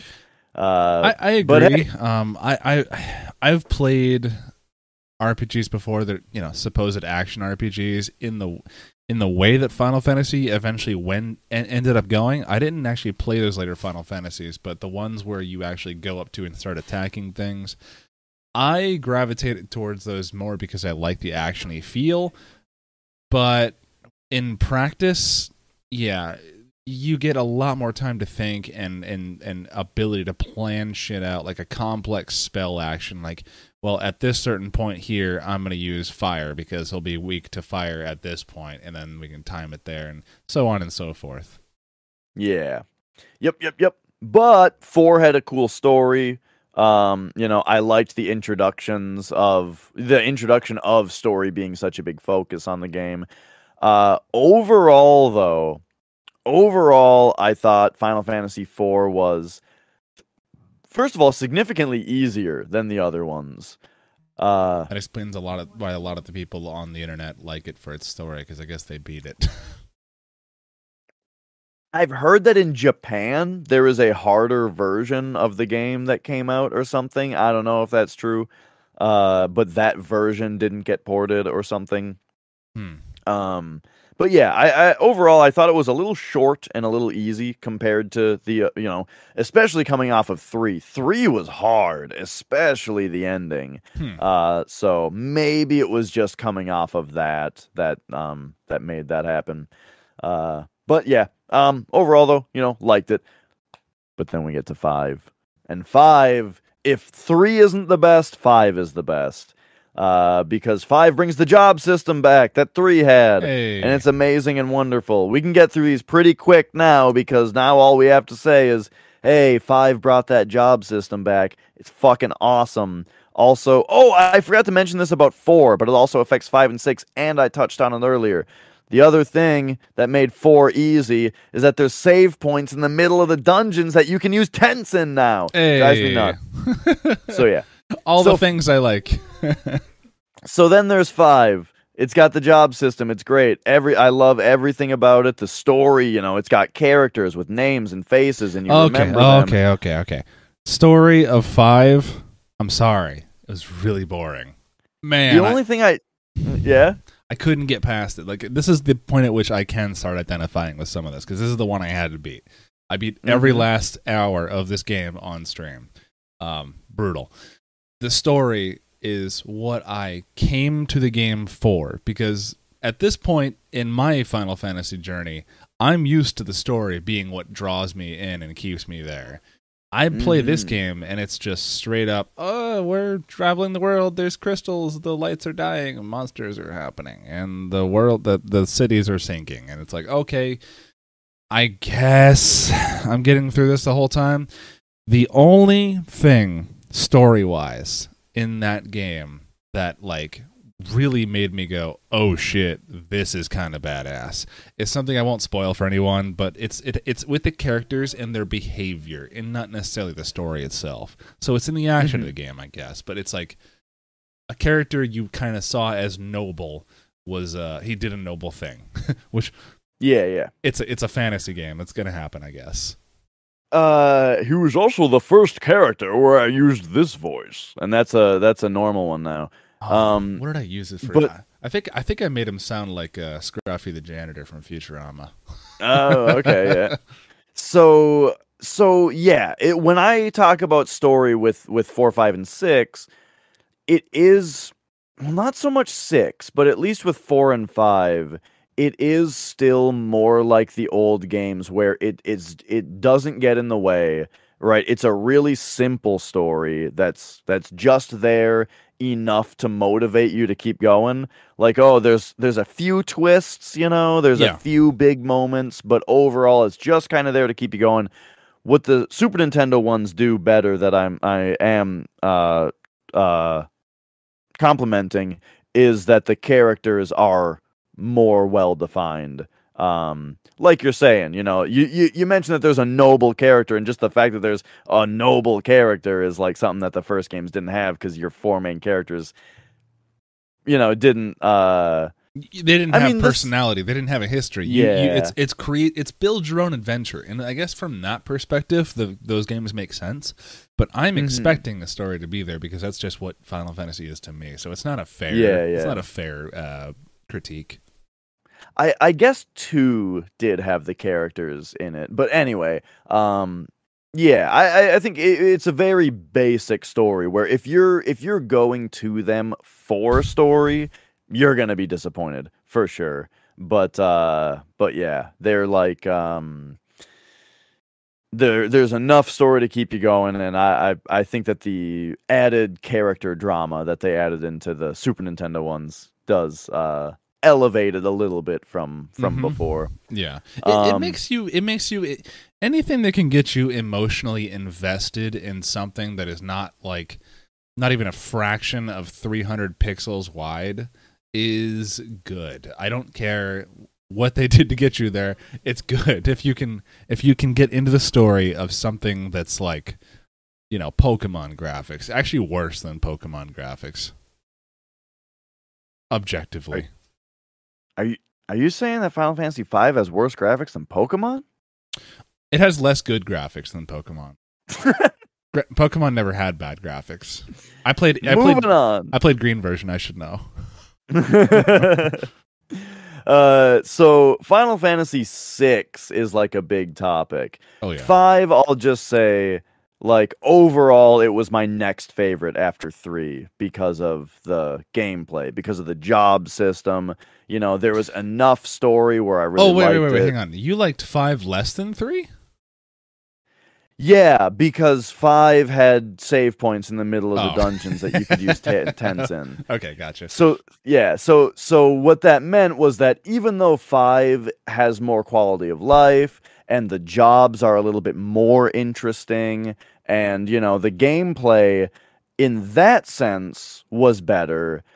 It didn't have that dungeoneering that I spent so long talking about before where you got to go in just as far as you think you can get back out and then you got to pull out and refresh your party and save and then go just a little bit deeper in you know? Love that shit and that's not in 5 because oh there's just a save point in the middle of the dungeon and I can save there and use a 10 so yeah for that pretty much honestly for that reason alone uh, I you know I would say that I had a better time playing 3 um but it's close it's close though 5 is Okay. amazing uh, yeah. So then there's Final Fantasy six Uh, this one is like the story one. If you are going to a pre seven Final Fantasy game for the story, you play six. or three. Uh, in America. So yes, yes. If if you're in America, I'm talking about the game that is titled Final Fantasy III for Super Nintendo, which is actually Final Fantasy VI. Mhm. That game, uh yeah, that this is the one where like the characters are really great, especially a certain villain. Um and uh and yeah, just like e- everything that happens in that world and that story is like super super great. Uh, you beat it though, right? yeah, yeah, yeah. I um that is the one Final Fantasy game ever made that uh I regret not beating. Um because I didn't play it for very long. What I did was uh, th- th- this was kind of in my uh I have a laptop for high school, so I'm going to throw a shitty emulator on here that's probably going to crash it and give me a virus. But damn it, I'm going to do it. And uh, I played Final Fantasy VI, and the way that they make Super Nintendo sprites cinematic in that game was mind blowing to me. Um, they did great making that game, and when I, I only played about like 20, 30 minutes, but the entire time I was wrapped up in that story. It was really good. Yeah. Yes. Uh it looks great. Oh man, there's there's some super memorable parts in it that like are very Super Nintendo driven as far as like the way that they do the audio, Mhm. the way that they do the graphical effects and stuff. Uh yeah, 6 is where they took it to a new level story-wise. Gameplay-wise, it's m- uh it's more like 4, less like 5 Hmm. Kind of in between though uh, where it, it's one of those games where all the characters are just a job right? So they've got their special abilities that's just that character. It's less interesting to me than uh, than you know picking your jobs. Yeah. but it does make sense story wise though because you know when you meet the the pugilist monk guy you know yeah he's gonna be a fighter right? So you know it's got that element to it that's nice story wise gameplay wise though little bit less interesting yeah. uh, but overall fantastic game though like uh uh one of you know one of the better ones um I often especially I hear I hear it get called the best Final Fantasy ever made. A lot. Yeah, yeah. A lot of people think six is the best one. Uh, I think if you're going for story, it's a really good choice. You know, for me, overall, and I'm sorry that all my opinions are shitty, but overall, I think uh, six landed somewhere in the middle for me. Um, Okay. Just, just because I just love the gameplay of three and five uh, so much more. You know. I will Um, say when I was getting through five, and I do mean getting through, um, man, I, I said this before, but that was my lifeline. Like just playing with stats and what you could do to grow a character. Like, what the fuck is a samurai dancer class gonna look like? What what can they do? Um, mhm. I, I had a red mage that like my my main character. I made a red mage because was it was it the first game that had red mages? Uh, Five? gosh, I don't know. I don't know which one introduced that. I, I mean, I'm, I think, I think Final Fantasy One had Really? red mages, if I'm not mistaken, I didn't even but like I'm not sure. I didn't really any, play any uh, games that had like anything like the red mage in it, so I was fascinated by the idea that he was, you know, a master of all, you know, or jack of all, master of none, where you could get like it, it, and it made sense early on in the game, which is why I went with it. You could do black magic and white magic by default as a red mage. It's just you would never get uh heal spell 4 or 5 or like black magic 4 or 5 you can only use the level 3 tops version of that spell. So later in the Mhm. game it made less sense because you do less damage unless you spec your character specifically to be like a support character where when i'm not needing to heal i'll cast damage. When i'm not damaging i'll heal. And when i'm totally out of mana then you know someone will throw a fucking ether at me or something. I don't know. Fun thing to do but like that alone I, I'm lucky I experienced that after Final Fantasy 7 and 6 and 10 and all that because I actually would have been like fuck why didn't this keep happening? This is so fun to play with. I I get it though because like once you once you have games like where you have a character where one guy's arm is a fucking machine gun, he's kind of destined to be a ranged damage character. He's not going to be a spellcaster a whole lot. I mean, you, you'll probably use a little bit of black magic on him just to, to change it up a little bit. But when his only melee weapons are like the really rare Morningstar mace ball attachment for his wrist, or just a or just a big fucking iron fist, those are like those are gonna uh, uh, shit on that ability to make that a story uh, a story compatible system with a class. Yeah. Yep. Totally. Um. So so yeah, and that was the thing is that like yeah, six is really really really good. It was just that I had just played five was the thing, mm-hmm. you know.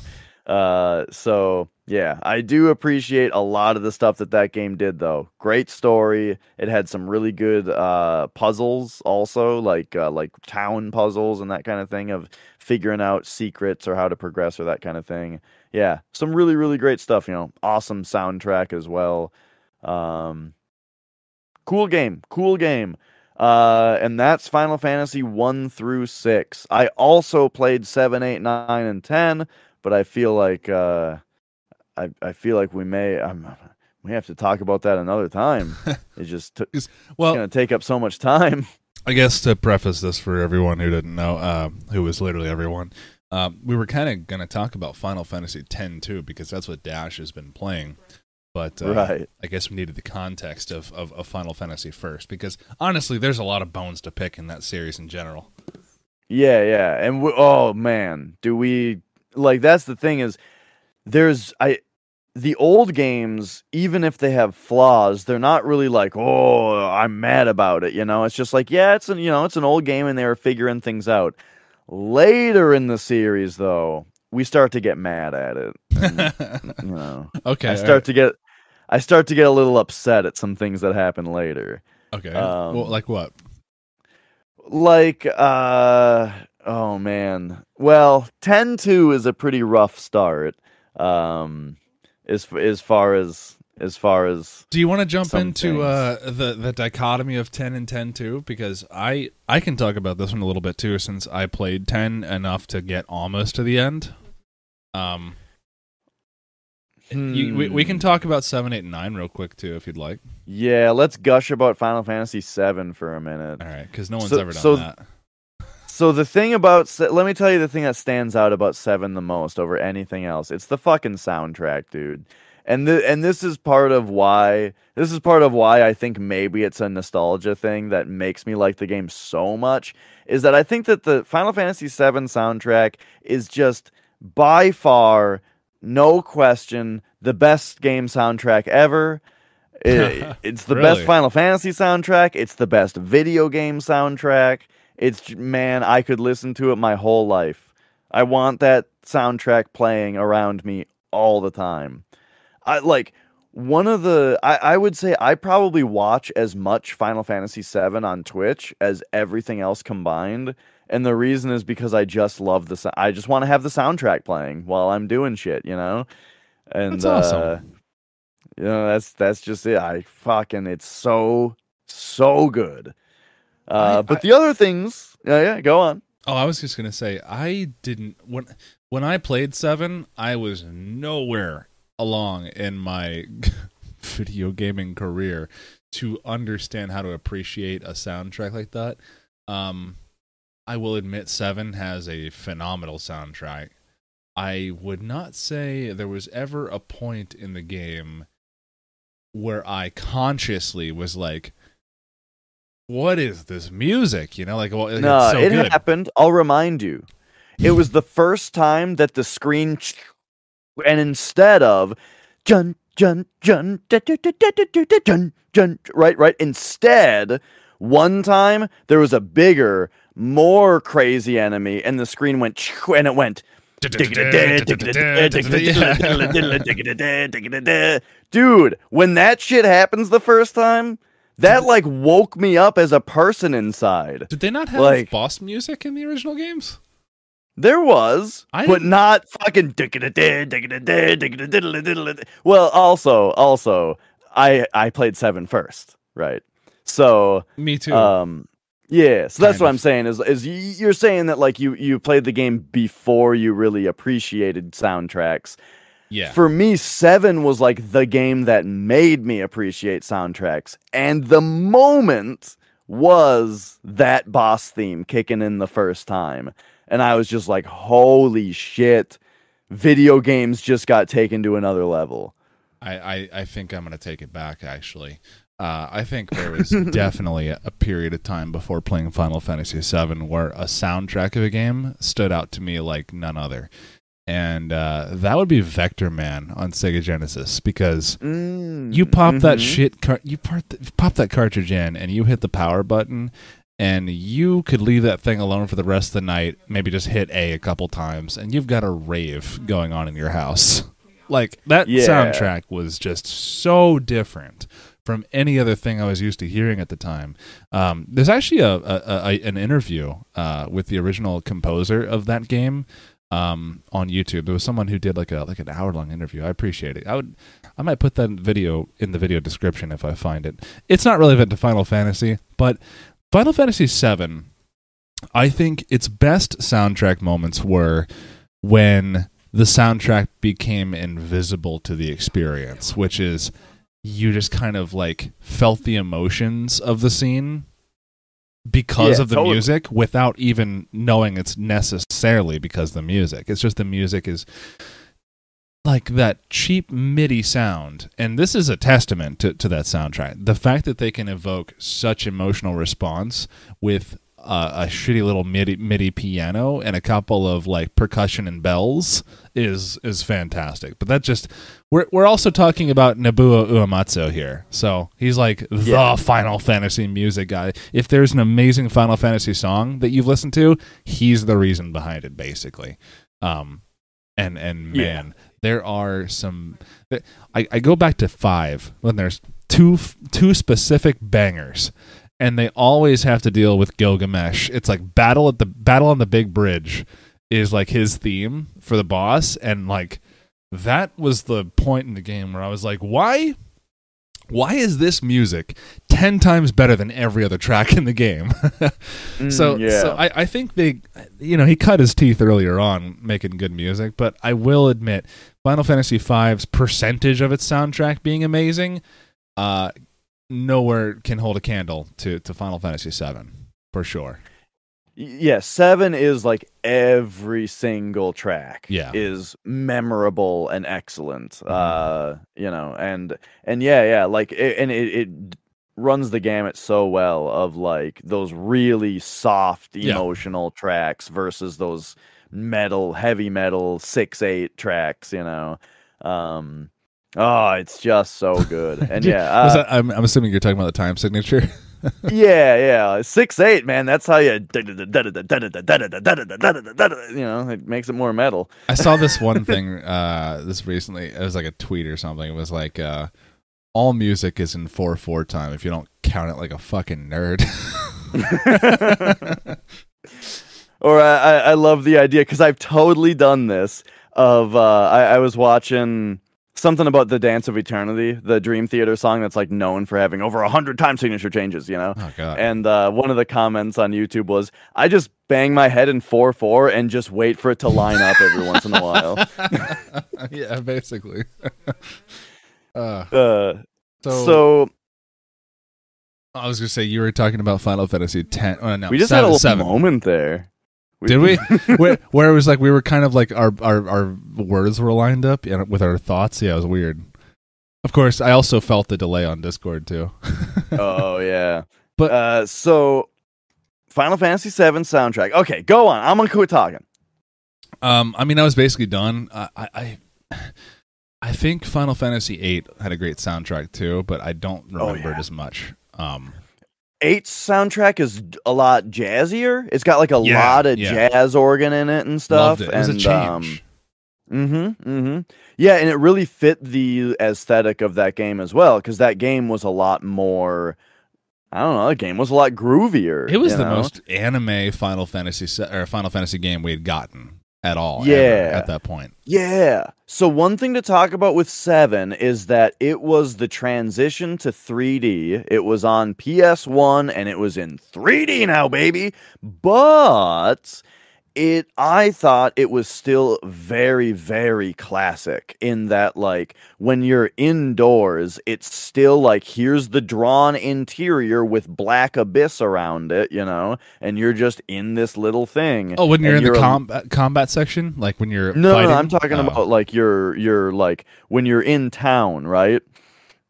Uh, and you go into a building. That building is just a little square Oh, in yeah, the yeah. abyss, right? And it's just like an old school Final Fantasy game, you know. I did and you're a little that. chibi character running around, you know. Yeah, it felt super old school, and then also the battle system felt very, very similar to six, right? It's still active time battles. The different characters are their different classes, basically. Um, the only thing that, well, the thing that six or seven took away from six is that in six, every character is a well-defined job where they have a they have a list of abilities that they can do because they're that job. Seven didn't do that. Seven was all about materia. And like really the only thing that made the characters really all that unique was their limit breaks. And most of their limit breaks were just I do damage to the enemies. You know? That is true. So so the characters weren't as well defined gameplay wise in seven. Uh, but the materia system though, holy shit. Fucking like you're saying. it. Huge fan of the materia system. Absolutely. Yeah, yeah. So, right, that allowed you to put magic on anyone, and like equipping more magic on a character would skew their stats more magical. Oh, that's But right. Yeah, that's materia also provided stat changes. Mm-hmm. I forgot and about then that.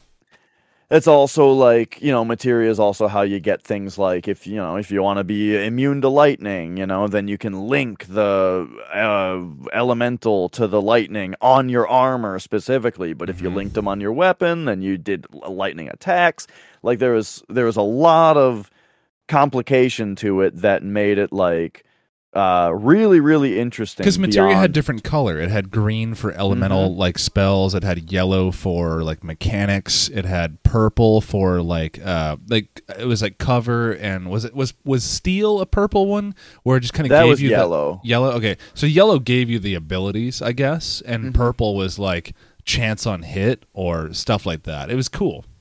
yeah and red was yeah. summons and so on and so forth. And then blues would link to another materia and augment how it worked, you Yeah. know, or how it behaved. Uh, so yeah, such a cool system. And when you'd see uh, one in the wild, you knew what kind of materia it was because it was a shining Mm-hmm. green gem or a shining blue gem, and it's like, oh fuck, yeah, that's blue, You that's red. If if you see a red gem, you're like, oh fuck, I just unlocked a whole movie. yeah, yeah. Uh, right. Loved all that stuff. And then seven also uh, got away from crystals for the story. I think six might have also. Gosh, as much as I praised the story for six, I kind of don't remember what what the overall story Well, was. they didn't get away from crystals. They still had it as part of their. Ma- I mean, materia. Come on, the the giant Mako reactors. Like that. That's where the crystal thing I still exists. But man, was it way more tolerable. And let's let's let's just talk about like.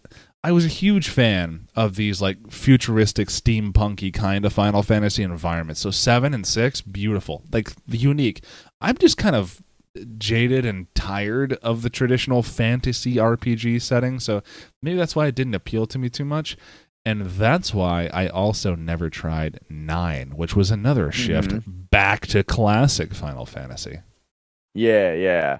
Um, so I'm glad you brought up that they got away from crystals, but it's still like the same thing. Because yeah, it does get into like the overall Life of the story, planet. the overall theme of Final Fantasy, which is yeah, like the the life of the planet, because that's always what the crystals represented. The right? planet's Was dying, sa- Cloud. saving the planet.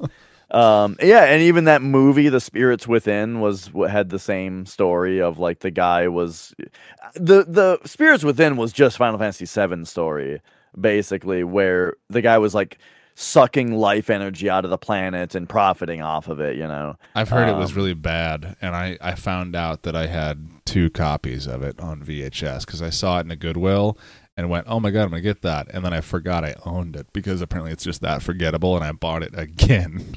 Mhm. I thought The Spirits Within was a fine movie. It just, oh man, it had nothing to do with Final Fantasy, right? Mm.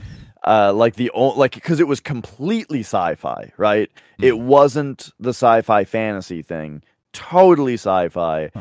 and uh, and yeah, I mean, it, it it was it it had it was kind of just a rehash of seven story without the good characters, you know? It had the life stream basically, it had the Mako reactors basically. It was it was the Shinra part of the story, but not the Sephiroth part, you know, not the Jenova part. Okay, yeah. Um Which yeah. I mean, let's be honest. Why, why go to Spirits Within when you can have that though? Because like Right. Sephiroth is the the bad guy. He's the Exactly. bad guy. Exactly. Sephiroth was huge. I mean, I fucking loved Sephiroth as a villain. I Oh, yeah. think like it's one of those things where I kind of feel like everyone fucking blew their loads over Sephiroth for so long that then there started to be like this anti Sephiroth uprising of like, no, it's all about Kefka, man. And like, yeah, Kefka's great, but like, seriously though, Sephiroth is awesome. Okay, Like the way I I don't even know who Kefka is. I know he's a, a boss in the original like or older series, but like story wise, the fact that I have played and beaten multiple Final Fan- my Final Fantasies and still don't really know or care who Kefka is tells me maybe Sephiroth is the cooler villain. Kefka is awesome. He's from Final. He's the main bad guy of Final Fantasy VI. Uh, yeah, and he he's great. He's great, great villain. You know, nothing against him. Is he Um, Gilgamesh? Because if he beats Gilga- Gilgamesh, is a fucking dude, dude. I love Uh, him. yeah, I think I th- I, I think I like them more. But uh, the thing I love about Sephiroth though was that he had like this aura to him that I hadn't seen another RPG do with their villain, where it was like every time that Sephiroth showed up, the game got really weird. You know what I mean? oh yeah, Like like he would Sephiroth would just fucking like rise up out of the floor for some reason, you know? And like the music would get kind of weird and he would just and Yeah. everything he says for so long is just kind of fucking nonsense. Mhm. You're like, what is this guy talking about? And then he just like flies away, you know? And it's like, and you wonder like if it even happened, you know? And that's like powerful, cool shit for villains to do to like mess with you like that, to just be like, I don't even. I don't even understand what just happened, but he was here for a second, I think. Um, yeah, or I was he an shit. illusion?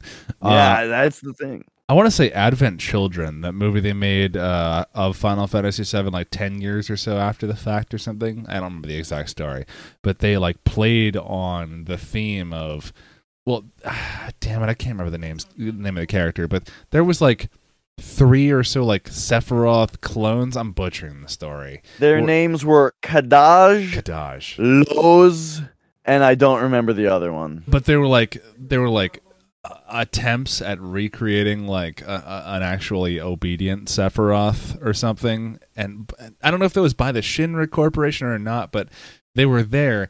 But the whole entire like reason to keep watching that movie if you weren't that into the story was if you like there's just this hint that Sephiroth isn't dead. He's dead but like there's him still out in the world and now these people are causing problems. And you know it kind of just feels like how much more money can we squeeze out of this series without having to remake the game 20 years later on two spanning three different console generations that people are going to bitch at us about for years? Uh i think Yeah. i think it, that shows you how powerful a villain sephiroth actually is because they kept dangling in fr- in front of you in that early part of the game. You didn't understand what's going on because, like, like you said, it just like it's weird. The music got weird. What he said didn't make any sense, and you kind of like it, it it jogs you into like jogs your brain into thinking, okay, what is the context of what's going on here? What am I going to piece it together as later? Why is he significant? That sort of thing. Yeah, and the story is told so well too, where it's like for all this time where you don't understand who Sephiroth is, but he's being built up, you know, you it's it doesn't get boring because you're dealing with the Shinra, you know? The whole start of that game is all about Shinra and stopping them to save mm-hmm. the planet, you know? And Sephiroth is like this side thing that's like this just ultimate threat that we don't really know if we're ever going to be able to deal with him, but he's not the villain right now. We're trying to stop Shinra, you know? And then he comes in later as like the actual villain.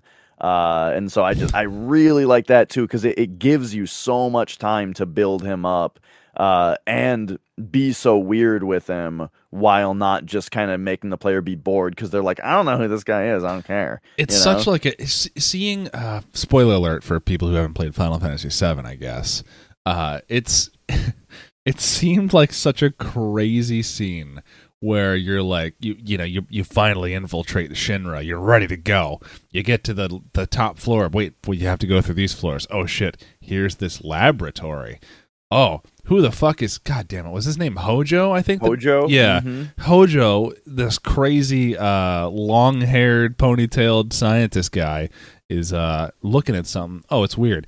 Oh, hey, this this dude with long gray hair just broke the fuck in. Oh shit, it's Sephiroth, and uh, he, he he there's something really gross in that tank right there. But before that happens, you see that thing in that tank, and you go, "What the fuck is that thing?" But it wasn't even story relevant at the time. It's you're taking on the Shinra. You're trying to get to to fucking uh, Big Man himself, and then.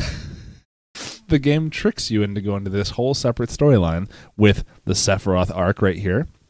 Like, oh shit, what is this Jenova thing? Um, and and then the, the way that they do it is they go, oh hey, in this room there's also a talking dog. Yeah. that was my favorite thing. It was Yeah. like, what is this guy's story? I was like, there's there's so much to unpack in those scenes. I was like, this is great. Yeah, and also I'm glad you mentioned like the the scenes with Sephiroth and like the shit in the tanks and stuff because like that in those thing in those parts it Sephiroth does not seem too pleased with Shinra either. yeah, You know, with with the things that he's saying. So th- that like also kind of builds him up as like as, as it being kind of weird because it's like is he a bad guy at that point or or not you Yeah, know? and- because and- he kind of has the same goal that you do and you know or so him. you That's the thing is the the Yeah. you don't know him, but you know him because the game gives you the history that you were in the military together, you were in soldier together, and so he Mhm. was this normal human person that used to talk to you just like an experienced soldier, and when he's talking here, he seems like a fucking madman. He has no like none of the shit he says makes sense, and the scenes that he's in is not something a normal human would do. So you're like, mm-hmm. is this the same person? You're questioning it all the time. There's so many questions that you're asking all the time of what's going on. Um, yeah it's insane. Yeah, just oh my god, it's oh, it's a good game. Yeah. Um, and you know, I I I might even say, like, I might even say that Final Fantasy VII is my favorite game of all time. uh, because I, you know, I've talked about like I talk about Killer Seven a lot as being my favorite, or like Wings of V as being my favorite game. But like considering what I'm talking about, where like I can just always be having a, a stream of Final Fantasy VII on, you know, and I just I'm into it a hundred percent of the time. Uh, I I feel like it's sort of the answer that I can't get away from. That This is great pro- because you're the last probably person. just it's probably just my favorite game ever. uh, this is great because you're like the last person I would ever expect to say what I guess at this point. Oh God, maybe not even anymore, but just because I'm old. But like for my our generation, most people would say, "Oh, Final Fantasy VII, duh, favorite game." You know, I feel like that's a big answer for a lot of people, and you just seem so much more well versed in video games that you know a lot more games of, that other people haven't even heard of and played, and you still go to that one. That shows how good of a game, I guess, that really, yeah, how how much of an impact it gave on everyone. Right, right. Yeah. Like I'm, you know, I'm snobby and I've played a million games and I, I, would love to tell you that my favorite game, oh, you've never heard of it, you know? but nah, nah, nah. Dude, Final Fantasy 7 is it's so fucking good. But all right, all right. so so we we we'll, we'll move on to eight, I guess. Um, eight did something that I didn't like, but only I, I, I didn't like it or I didn't hate it. And I, I guess the truth is really kind of in between, in that I never really understood it, which was the um the, the not the sphere system. That was Final Fantasy X, but Final Fantasy oh, the VIII, uh, junction. the junction system. I didn't understand that at the age that I played that game at, so it kind of went over my head. Um, and like I said, I only really got into the demo of it. So I, when I when I played Final Fantasy VIII, I want to say probably a good ten years later. Um, it just I went. I didn't even get to the point where you get to the demo, like in in the demo discs where you're going on that beachhead and actually storming the town, and there's like shit going down. I didn't get to that part because it just didn't hold my attention long enough at that point. But I think that's less on the game and more on the fact that at that point in my time in my gaming life, I haven't really. I, I was rapidly losing my my my patience for the time commitments that JRPGs require. So I loved your story earlier about playing the demo of Final Fantasy VIII because I had the same thing, except that I had played seven already. Ah. But but I had that demo. It Hmm. came with Brave Fencer Musashi for me. Uh, you know, I think that demo was around a couple different things, but for me, we had Brave Fencer Musashi, which is another SquareSoft game for for uh, PlayStation One. This doesn't Yeah, sound like my demo. Di- you, sound like you might have gotten a SquareSoft demo disc. Honestly. Um. I- it was it was specifically a Final Fantasy VIII demo disc. oh, okay. That's- so that was the only demo on it. I had it by playing the official. uh, I I would I had official U.S. PlayStation Magazine monthly, and they had Mhm. a demo disc with every uh every issue. So I would um I couldn't afford a subscription to it, but I would get the magazine at the grocery store every time I saw it, and uh, it would show you the list of playable demos and then just a list of videos for other games that were out. So that's they had one that had Final Fantasy on it. I don't remember which one it was, but uh man, I wonder if there's like a how many people out there do you think were like us as kids that didn't have a whole lot of uh, games and they just kind of played demo discs solely for a little while. I think a ton of kids. Yeah, I mean, I think so. I feel like there's But, something I can uh, do with demo discs that'd be fun to do with YouTube. I don't know. That's a different thought. Oh yeah, there uh, on GiantBomb.com. There used to be a, a series called Demo Derby where they just dredged up old demo discs and played the demos on them and watched the Mhm. videos on them and stuff.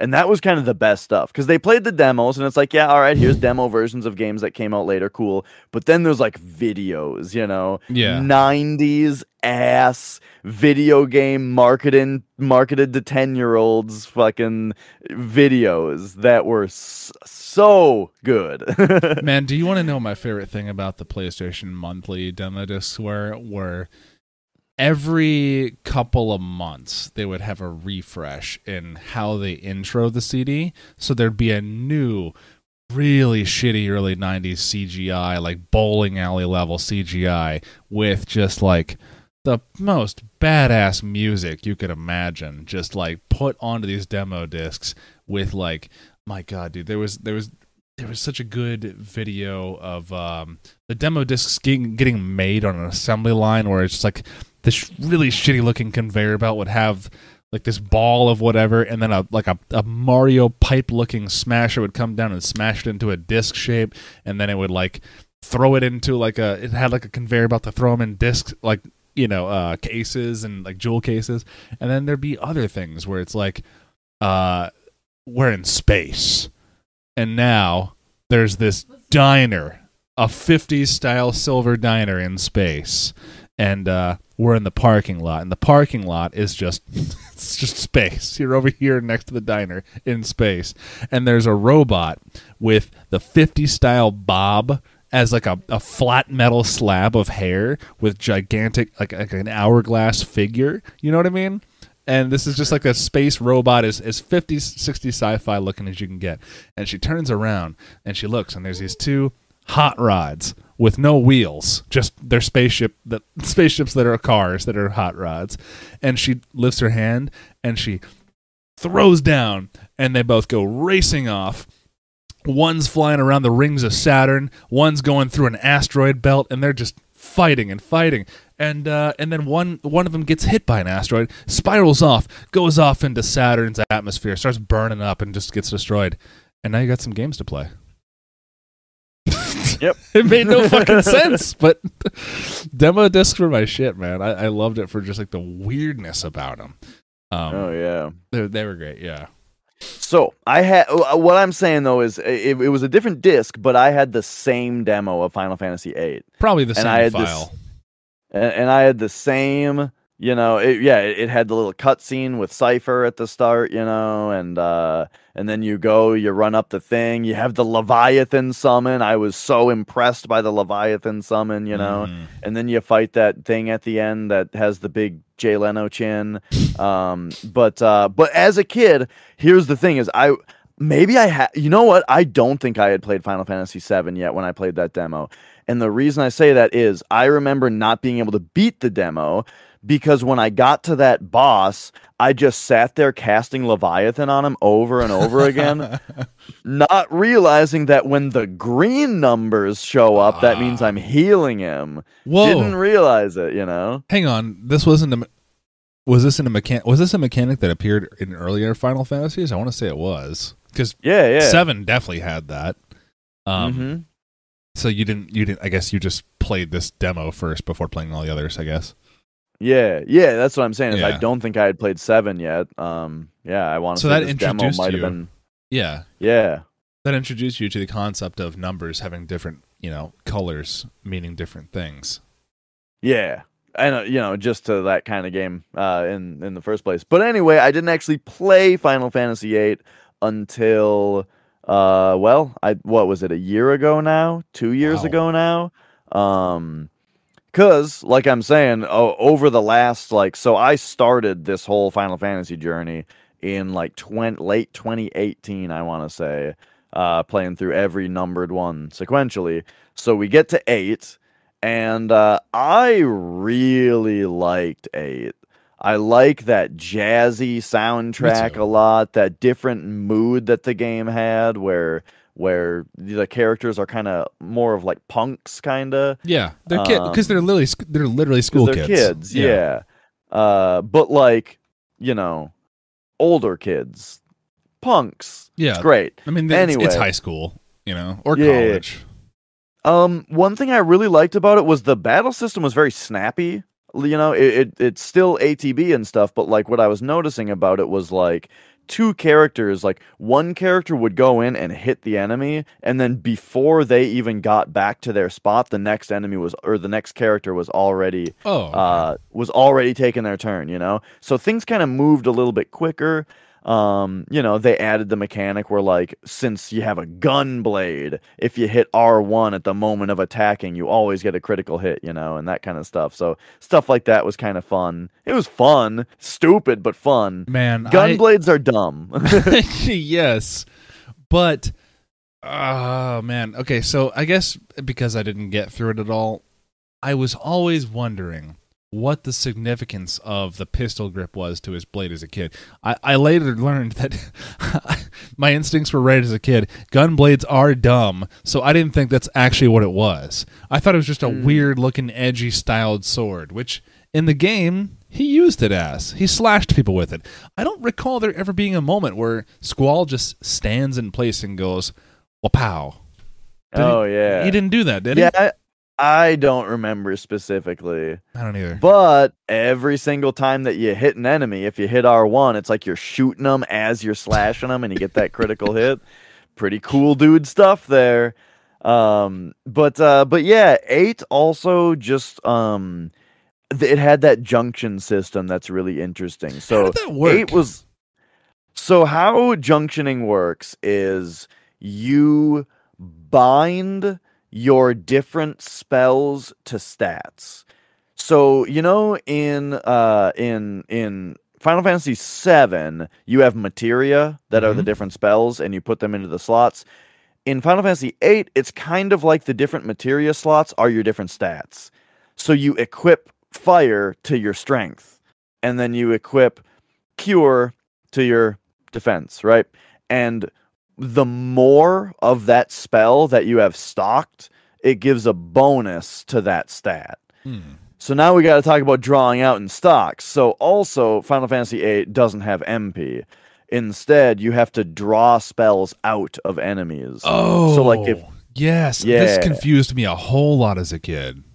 Yeah, so like you would you would do like it when you get into a battle and instead of killing the enemies, you'll do like draw on this enemy and you can select the different things that they have. This enemy might have fire or slow, right? And you pick one to draw. So then you take your turn, you you do the draw and then it's like good, hey, you got 5 of them. Cool. So now you've got 5 casts of draw on that ca- or of sorry, of slow Mhm. or fire or whatever on that character permanently but that also means that if it, you know that that stat that that spell is junctioned to also went up you know which Can I- sort of D- How did they like? eh, How, did they like work this into the story? Like, oh, you can't learn magic, so here's how it works.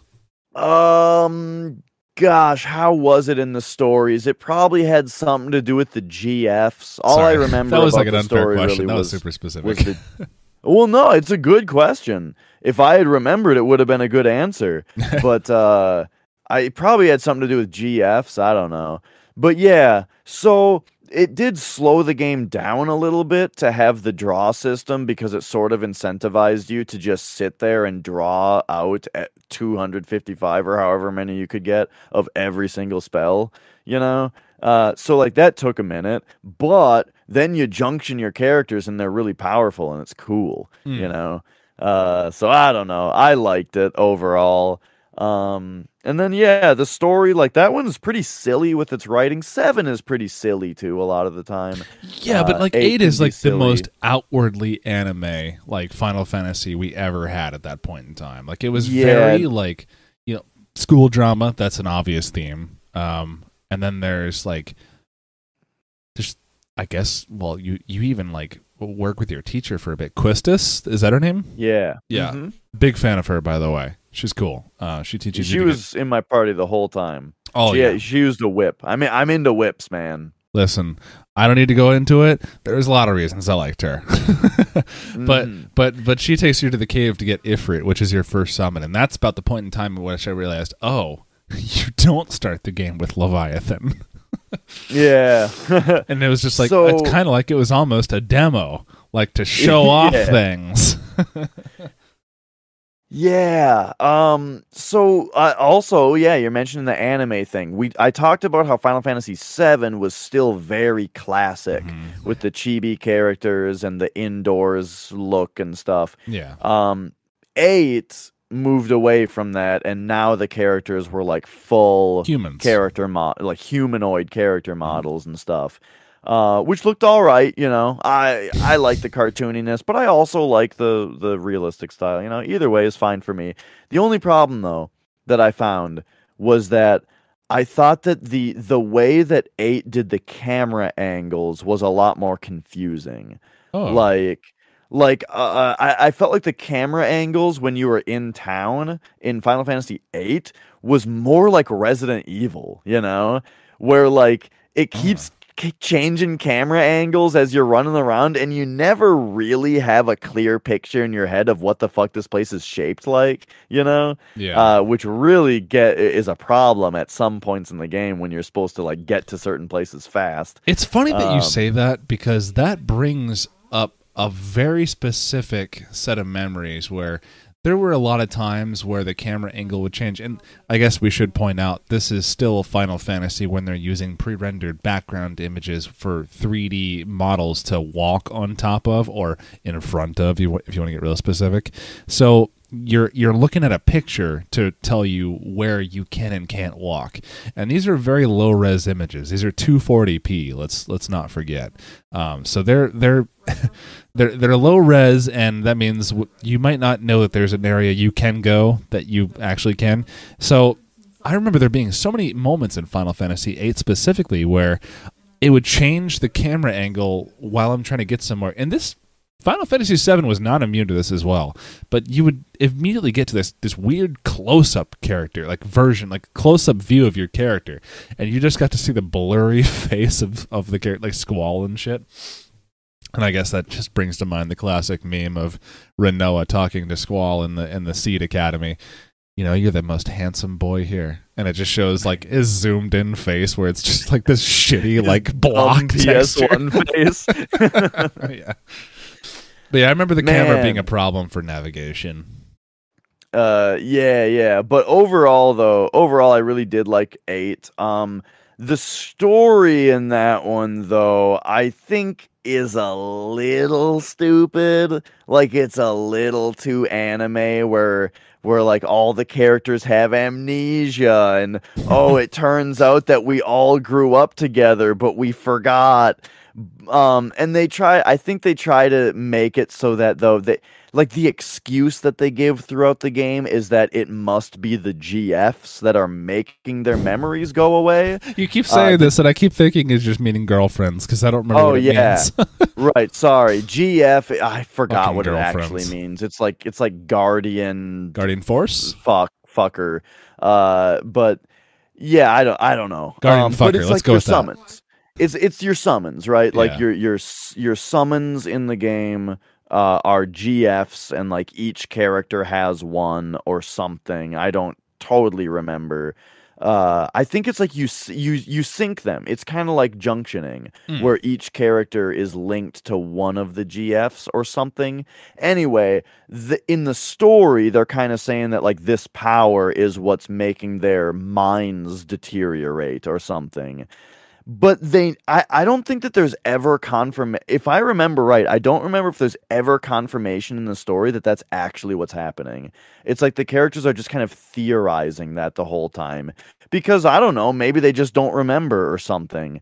Uh, so yeah, it's a little weird and silly. Um, I will say though, without spoiling it, at the like very end of the game, I think that they do some like really fucking cool shit with the memory fuckery Hmm. uh and like the the gfs are like killing our brains kind of thing they there's like a c- little bit of specific stuff that's like awesome Hmm. uh like visually really cool um but overall though i did think the story was a little silly and uh I, I've heard that that, one ended up- as well.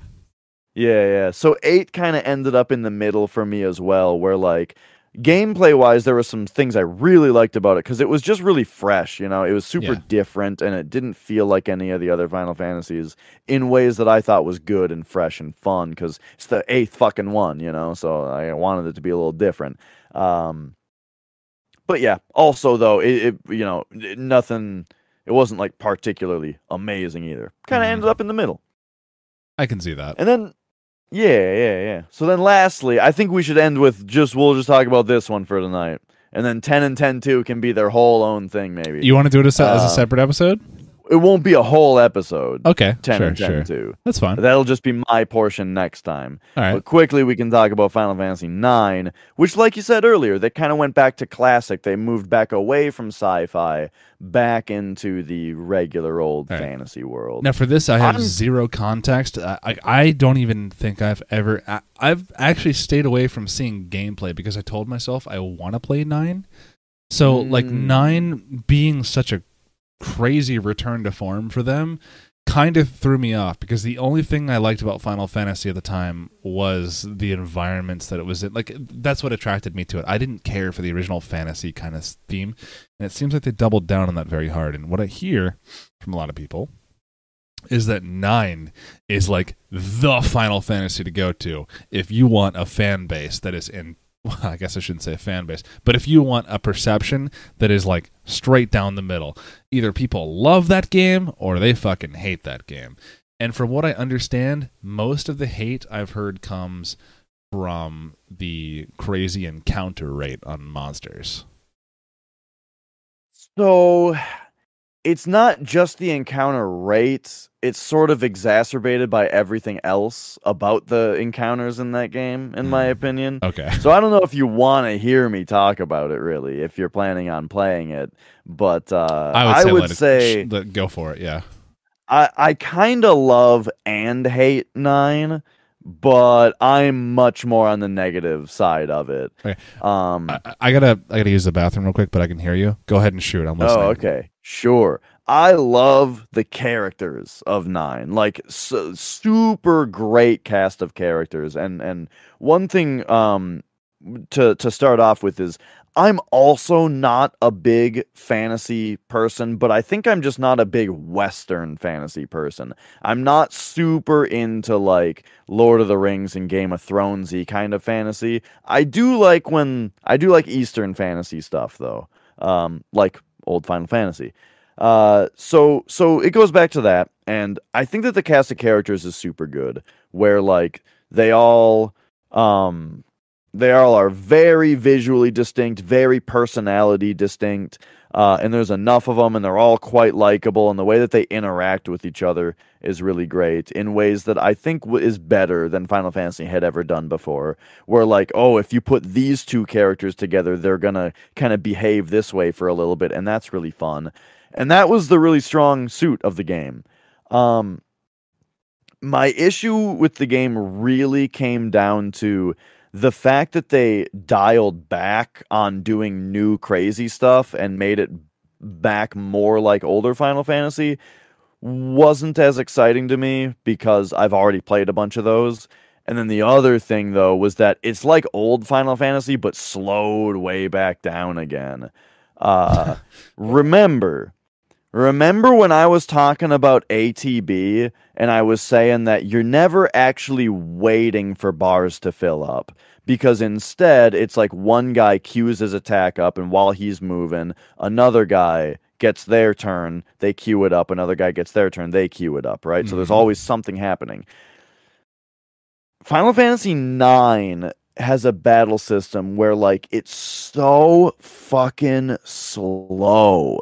Like I felt like every animation took forever and like just Hmm. I don't know, like everything in the game in the battles is super drawn out and takes forever to where these ATB like queued up turns I feel like that queue is like 10 turns long sometimes to where uh, my bar fills up, I pick what my guy does and he doesn't do that for like 45 seconds because all this other shit has to happen first that's already been queued up to the point where the strategic state of the battle has changed Oh no. by the time their turn actually happens to Fuck. where it's not even a good choice anymore, Oh. you know?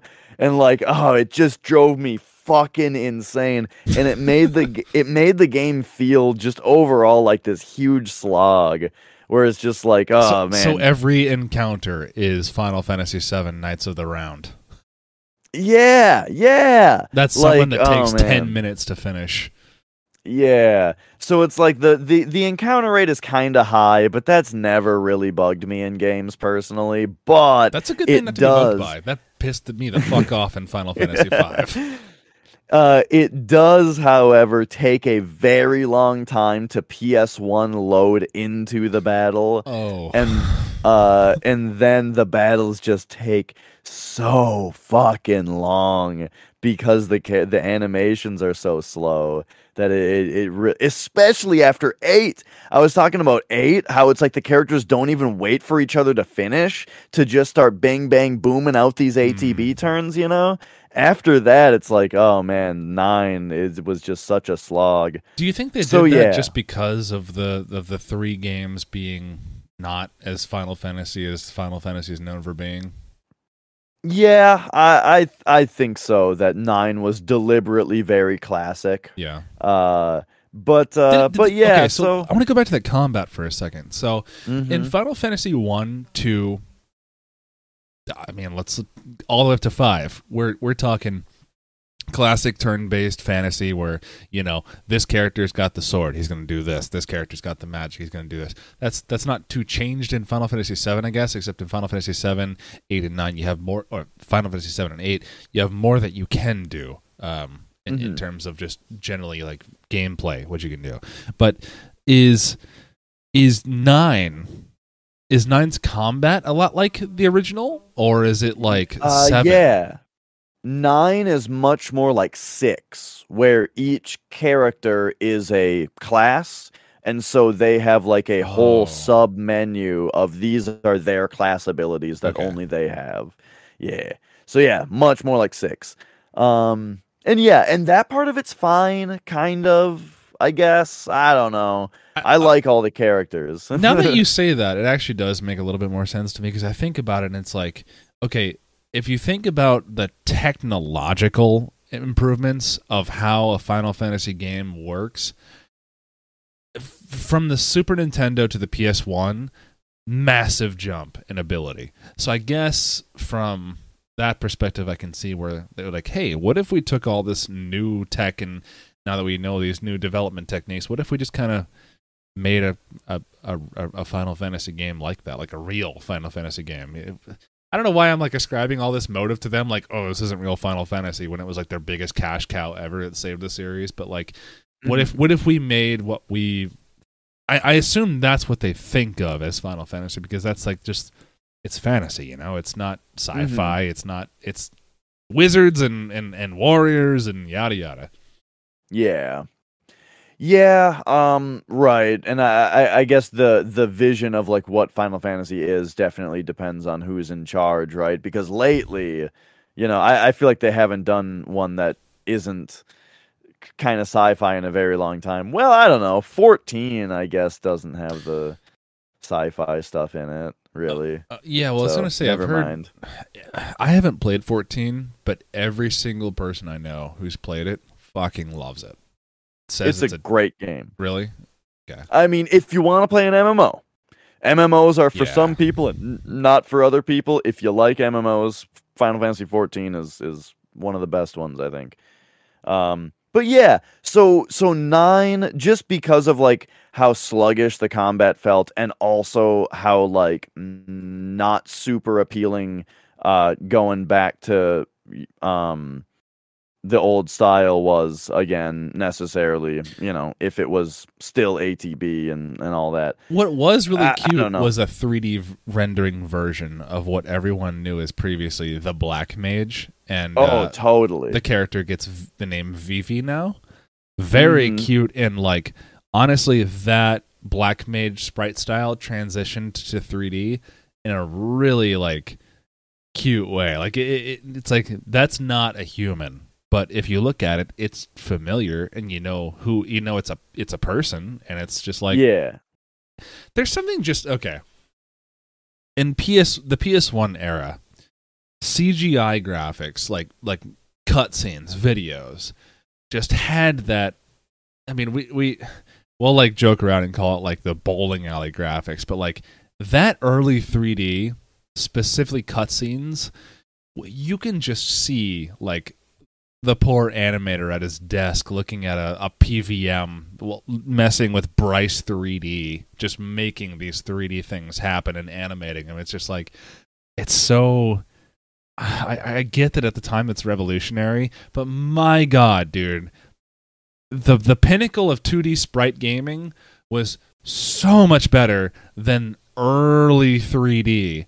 That that early Yeah. 3D just seems to have like an amplified, magnified aging process to it to where it just looks considerably worse and worse the more technology improves.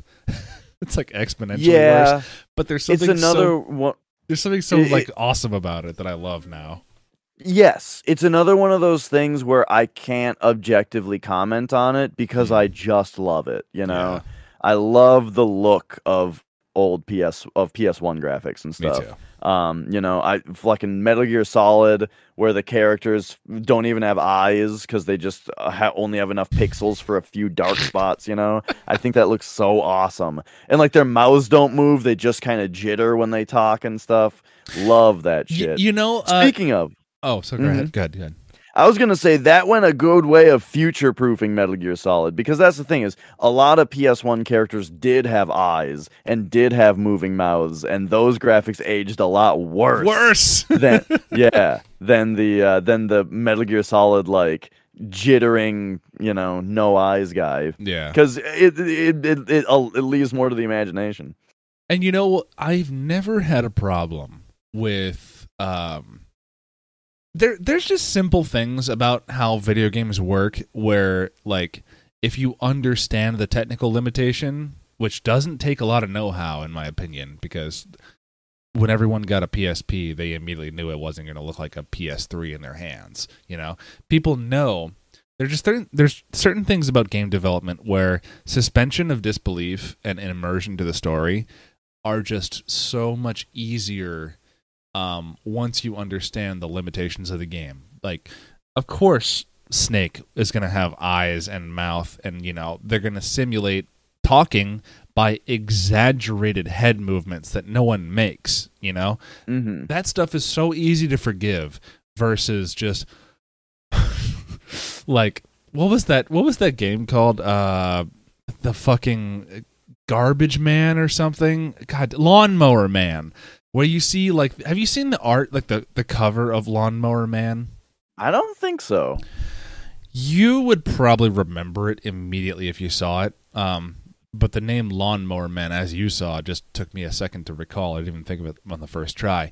But you see these early 3d like attempts at making like 3d looking images like real looking images quote unquote and they just end up like it's this is where the bowling alley analogy comes in because you know you know those like shitty cgi things are being shitty whereas like I mean, it's exactly as you said. You can forgive things easier if it's just like, oh, he's just you know talking. That's he's talking. There's no more to note about it. The, the game's gonna progress, and we're gonna have a good time.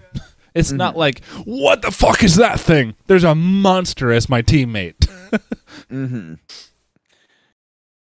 So uh yeah, yeah. So I I'm a little hard. I I think I'm a little I might sound a little too hard on Final Fantasy 9 because it's a great game and I think people should play it, right?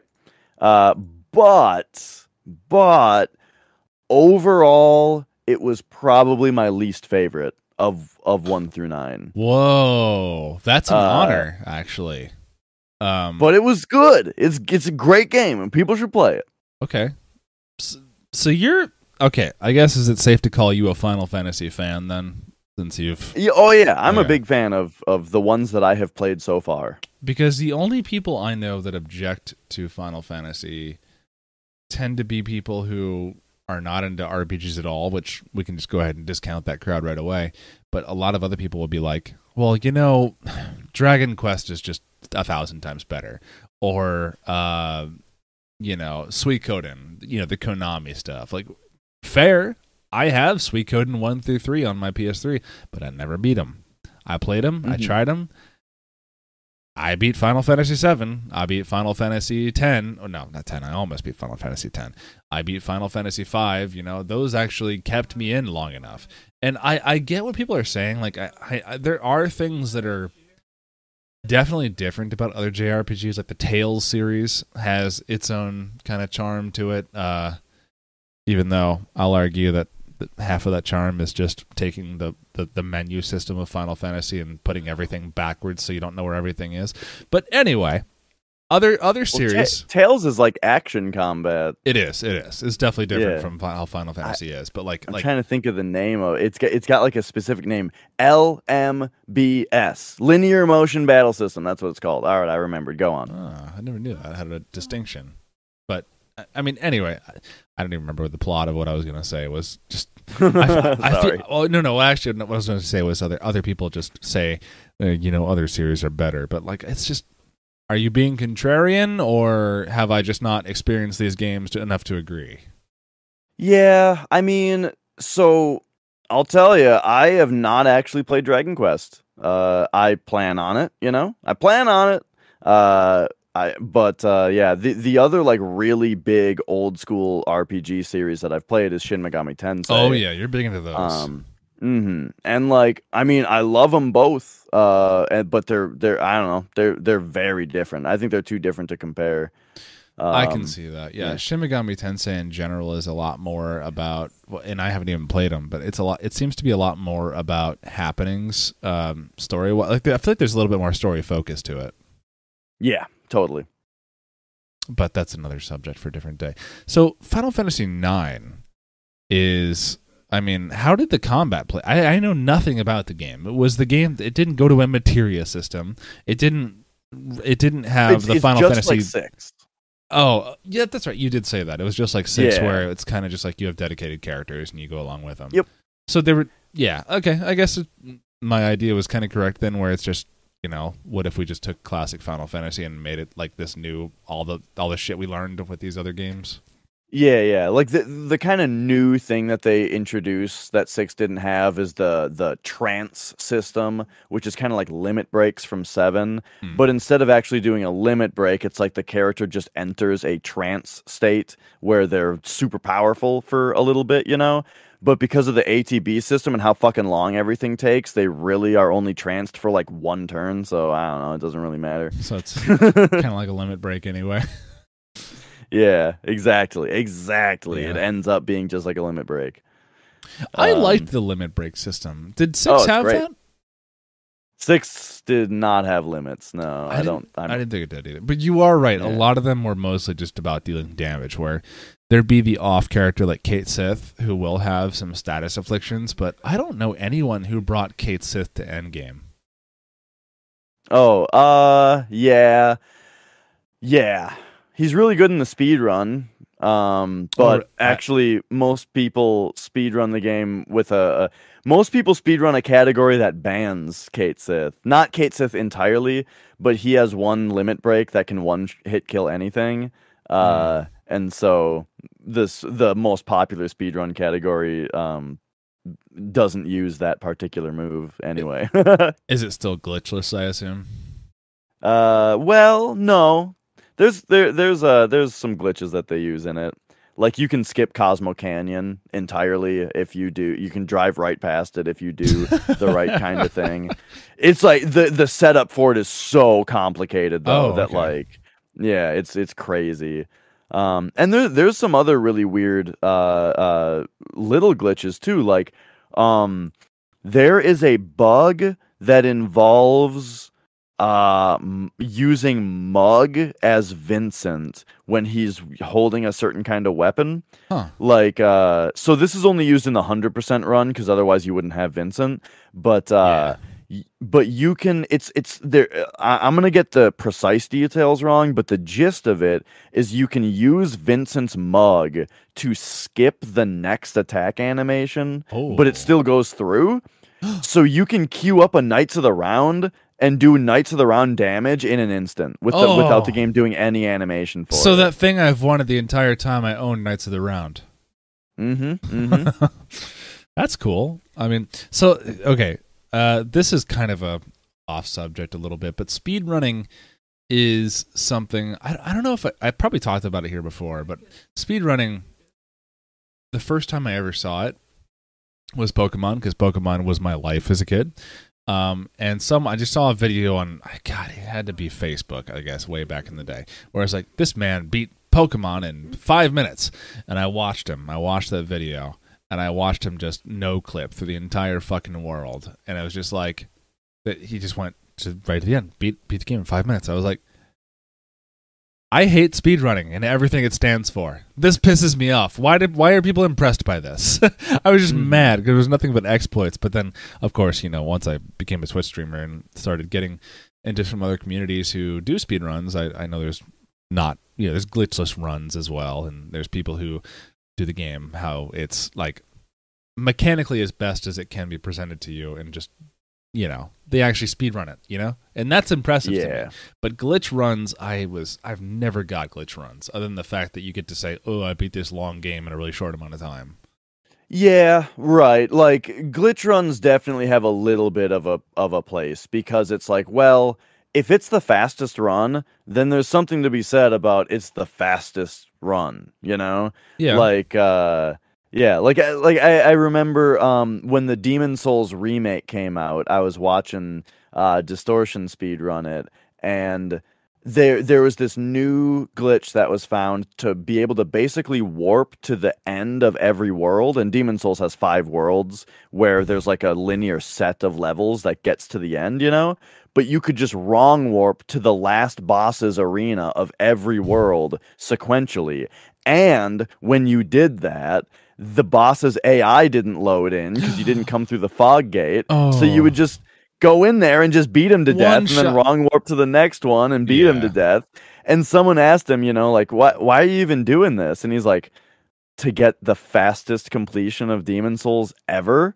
Because it was brand new, right? It was brand new. This this this discussion was found out. So it's like, you know, this isn't going to be a competitive category because everyone's going to get sick of it right away. But right now, for the time being, with this being a brand new discovery, we can beat this game faster than ever. You Listen, know, man, And this is this is something to be said about that. Yeah, but this is QA department work. This isn't like impressive to me. This is something that, hey, I beat your game in five minutes on week one. Okay, Mm. what did we fuck up? Patch comes out day two. All right, well, now try that, you fucker. Totally. So for the time being, once or twice, there's a curiosity there that's like, how fast can it go? Okay, I've seen it. Don't want to see it again. All right. You know. So that Uh, what you just said, really important. Okay, I've seen it. Don't want to see it again. That's where I am for basically every glitch run. It's just like Yeah. I'm just not imp- okay. Speedrunning itself. Once I understood that there's like a whole community of speedrunners who do just different kinds of runs, and it's just like okay, well, without exploiting the game, how fast can you actually? That because that to me is that's really how you get there. Okay, I, Mhm. I guess I'm sounding like a little bit of a a, a little bit of a, a game boomer at this point, but like I just want to see something that impresses me. If you just no clip through the entire game, fight bosses that won't even fight back, then I'm just like, dude, this is impressive to the the developers and then like five Sure. people. That in my in my perception, my head, that's that's the impression I get from that. It's like this is uh, it's just boring to me. It, it, it's, it's not even boring. It's actively frustrating because I'm just like, how this shouldn't be doable. Yeah, as a spectator, I I mostly agree with you that yeah, those those runs are generally not super interesting to watch. What you got to remember though is that um, part of your issue is that the game seems too easy because they're just breaking it so badly that there's no skill Mm. involved anymore and it's not impressive. Mhm. But remember, they're racing against other people who are also doing that. It's not just about beating the game, it's about beating the other guy. It's about doing this fucked up strategy better than anyone else, you know? and so there's something to be said about that. I think It's, it's, like just, speed, you know.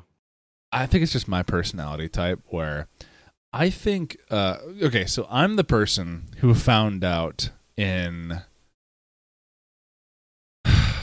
Warhammer Online The Age of Reckoning that it was entirely possible. Well, I didn't find this out, but I found out that this is a game where you can play as a tank class, a character typically relegated to PvE because you need the mobs to be on someone who can take a punch. Um, I found out that PvP tanks were a deal in Warhammer Online because for enemy models, like like enemies, other players, there is collision detection. So if you wanted to, you could actually hold a bridge as a choke point with two tanks just standing there with tower shields.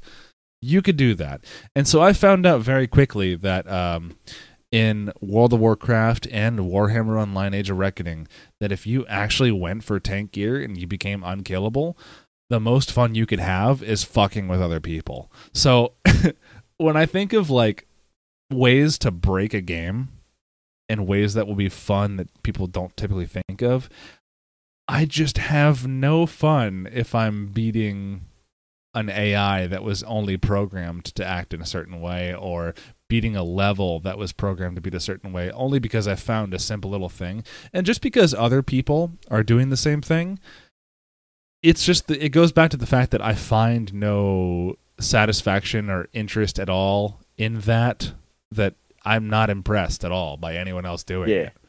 Well, totally. I mean, and and I'm I'm in the same boat most of the time, you know, where like I want I want to watch runs that minimize glitches and I want to if I'm going to run a game, I'm probably going to run those categories myself.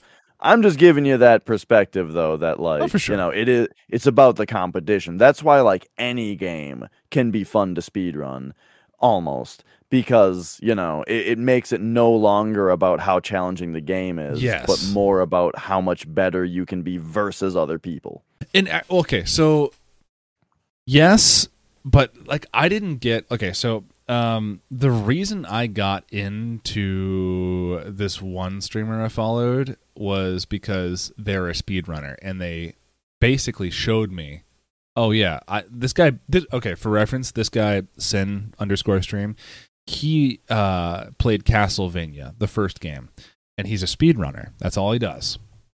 So he speedrun he speedruns games, and I was I was sitting here having the most awful time on Frankenstein's monster, like the third boss of the game, and I watch him, I watch him go in there and just just not even get hit and just fucking w- wiped the fucking floor with the game essentially. Um, he says. Yeah, man, this is my relaxation game. I, I speedrun this just, just to chill. And I'm just like, what? Because Yeah. Castlevania, hard game. That's all I know. And then I watched him and I studied him and I was like, oh my God. So speedrunning is much less about like just being a shithead who can exploit glitches and much more like finding ways to play a game that never existed or was intended by the original creators and making a game like a meta game in itself to compete against yes other people but like how do you it's it's less for me about competing against other people for time and way more about you just changed the entire point of the game. So you just went through and like not broke the game but used the game in a way that was it was never meant to to get through it better than no one else than no one else can. And that to me was what was interesting. It's like so all right key example. All right this level uh, has bats in it. Therefore and, and i have to be on a level up here where i need to be like higher up on the screen in order to progress. I have to go forward and then back and then that's how you get to the next part of the screen. Simon belmont can get hit and because there's knockback in castlevania depending on how you get hit by that bat it can send you up and you can land on a platform above you saving you like a whole minute's worth of time and i thought that was the old damage boost Yeah, yeah, exactly. And, and you, in a game where you have a health bar and everything hurts you way too much, getting hurt is never something you want to do until you realize, oh, what if I just change the plot a little bit? What if I Mhm. say, why don't I just go over here, get hit, and it doesn't matter? It doesn't matter how low my health is in this entire level, because at this point, I know exactly when and how I'm going to get more health, or I'm just going to go to the next level and have more health anyway. So it's like, Yep. oh my god, you redefine a video game. You redefine a video game in a way that doesn't ruin it. You don't ruin the story. You're not fucking anything up. You're just playing it in a way that gives you way more replay value than was ever thought to have. So that's Mhm. cool. That's my little tip. yeah yeah i love i love retro speed running i i've had a i've had a little bit of a hankering to get back into it uh but you know i'm not ready to pull the trigger on it yet but we'll see but all right so that was our discussion on final fantasies 1 through 9 i guess uh stay tuned for i'm going to talk 10 about too. 10 and 10 too next week I think uh, it, I think I'm just gonna leave it on that because I could talk about a couple games that I've been playing, but I feel like there's enough to talk about with 10 and 10 too that we may possibly span another episode for 18. we'll see we'll see Yeah, we'll see. Well, uh, I appreciate you all hanging out. We are uh, we're on. Damn, we, this one went two two hours thirty seven minutes so far. yeah Yeah. I, I figure we might go a little bit long explaining the context of Final Fantasy. We, I mean, I think with our theme it's of my our show, eternal it's it's my huge struggle with with doing a this podcast yeah is it's like okay i want to play i want to talk about this game but i've been building up to this game for three years and i need to tell you guys the story yeah, it's it's just like there's with the theme of our show. I feel like we we we, we nitpicked each game enough. hmm All right, well, guys, I guess uh, tune in next week when we have our 10 and 10 2 discussion plus other, if that if that happens. Um, you can find me on YouTube, uh, Twitter, everywhere on the fucking internet as Invictus Knox, and Mr. Dash Retro can be found on Twitter and Twitch. Um, you're live three days a week, aren't you? Four days a week. Usually. Oh, four days. Okay, I do three days a week. So we're both on Twitch. Catch us, catch us whenever our schedules say to catch us, and uh, give us follows everywhere. See you later, guys. See ya. Peace out. Bye.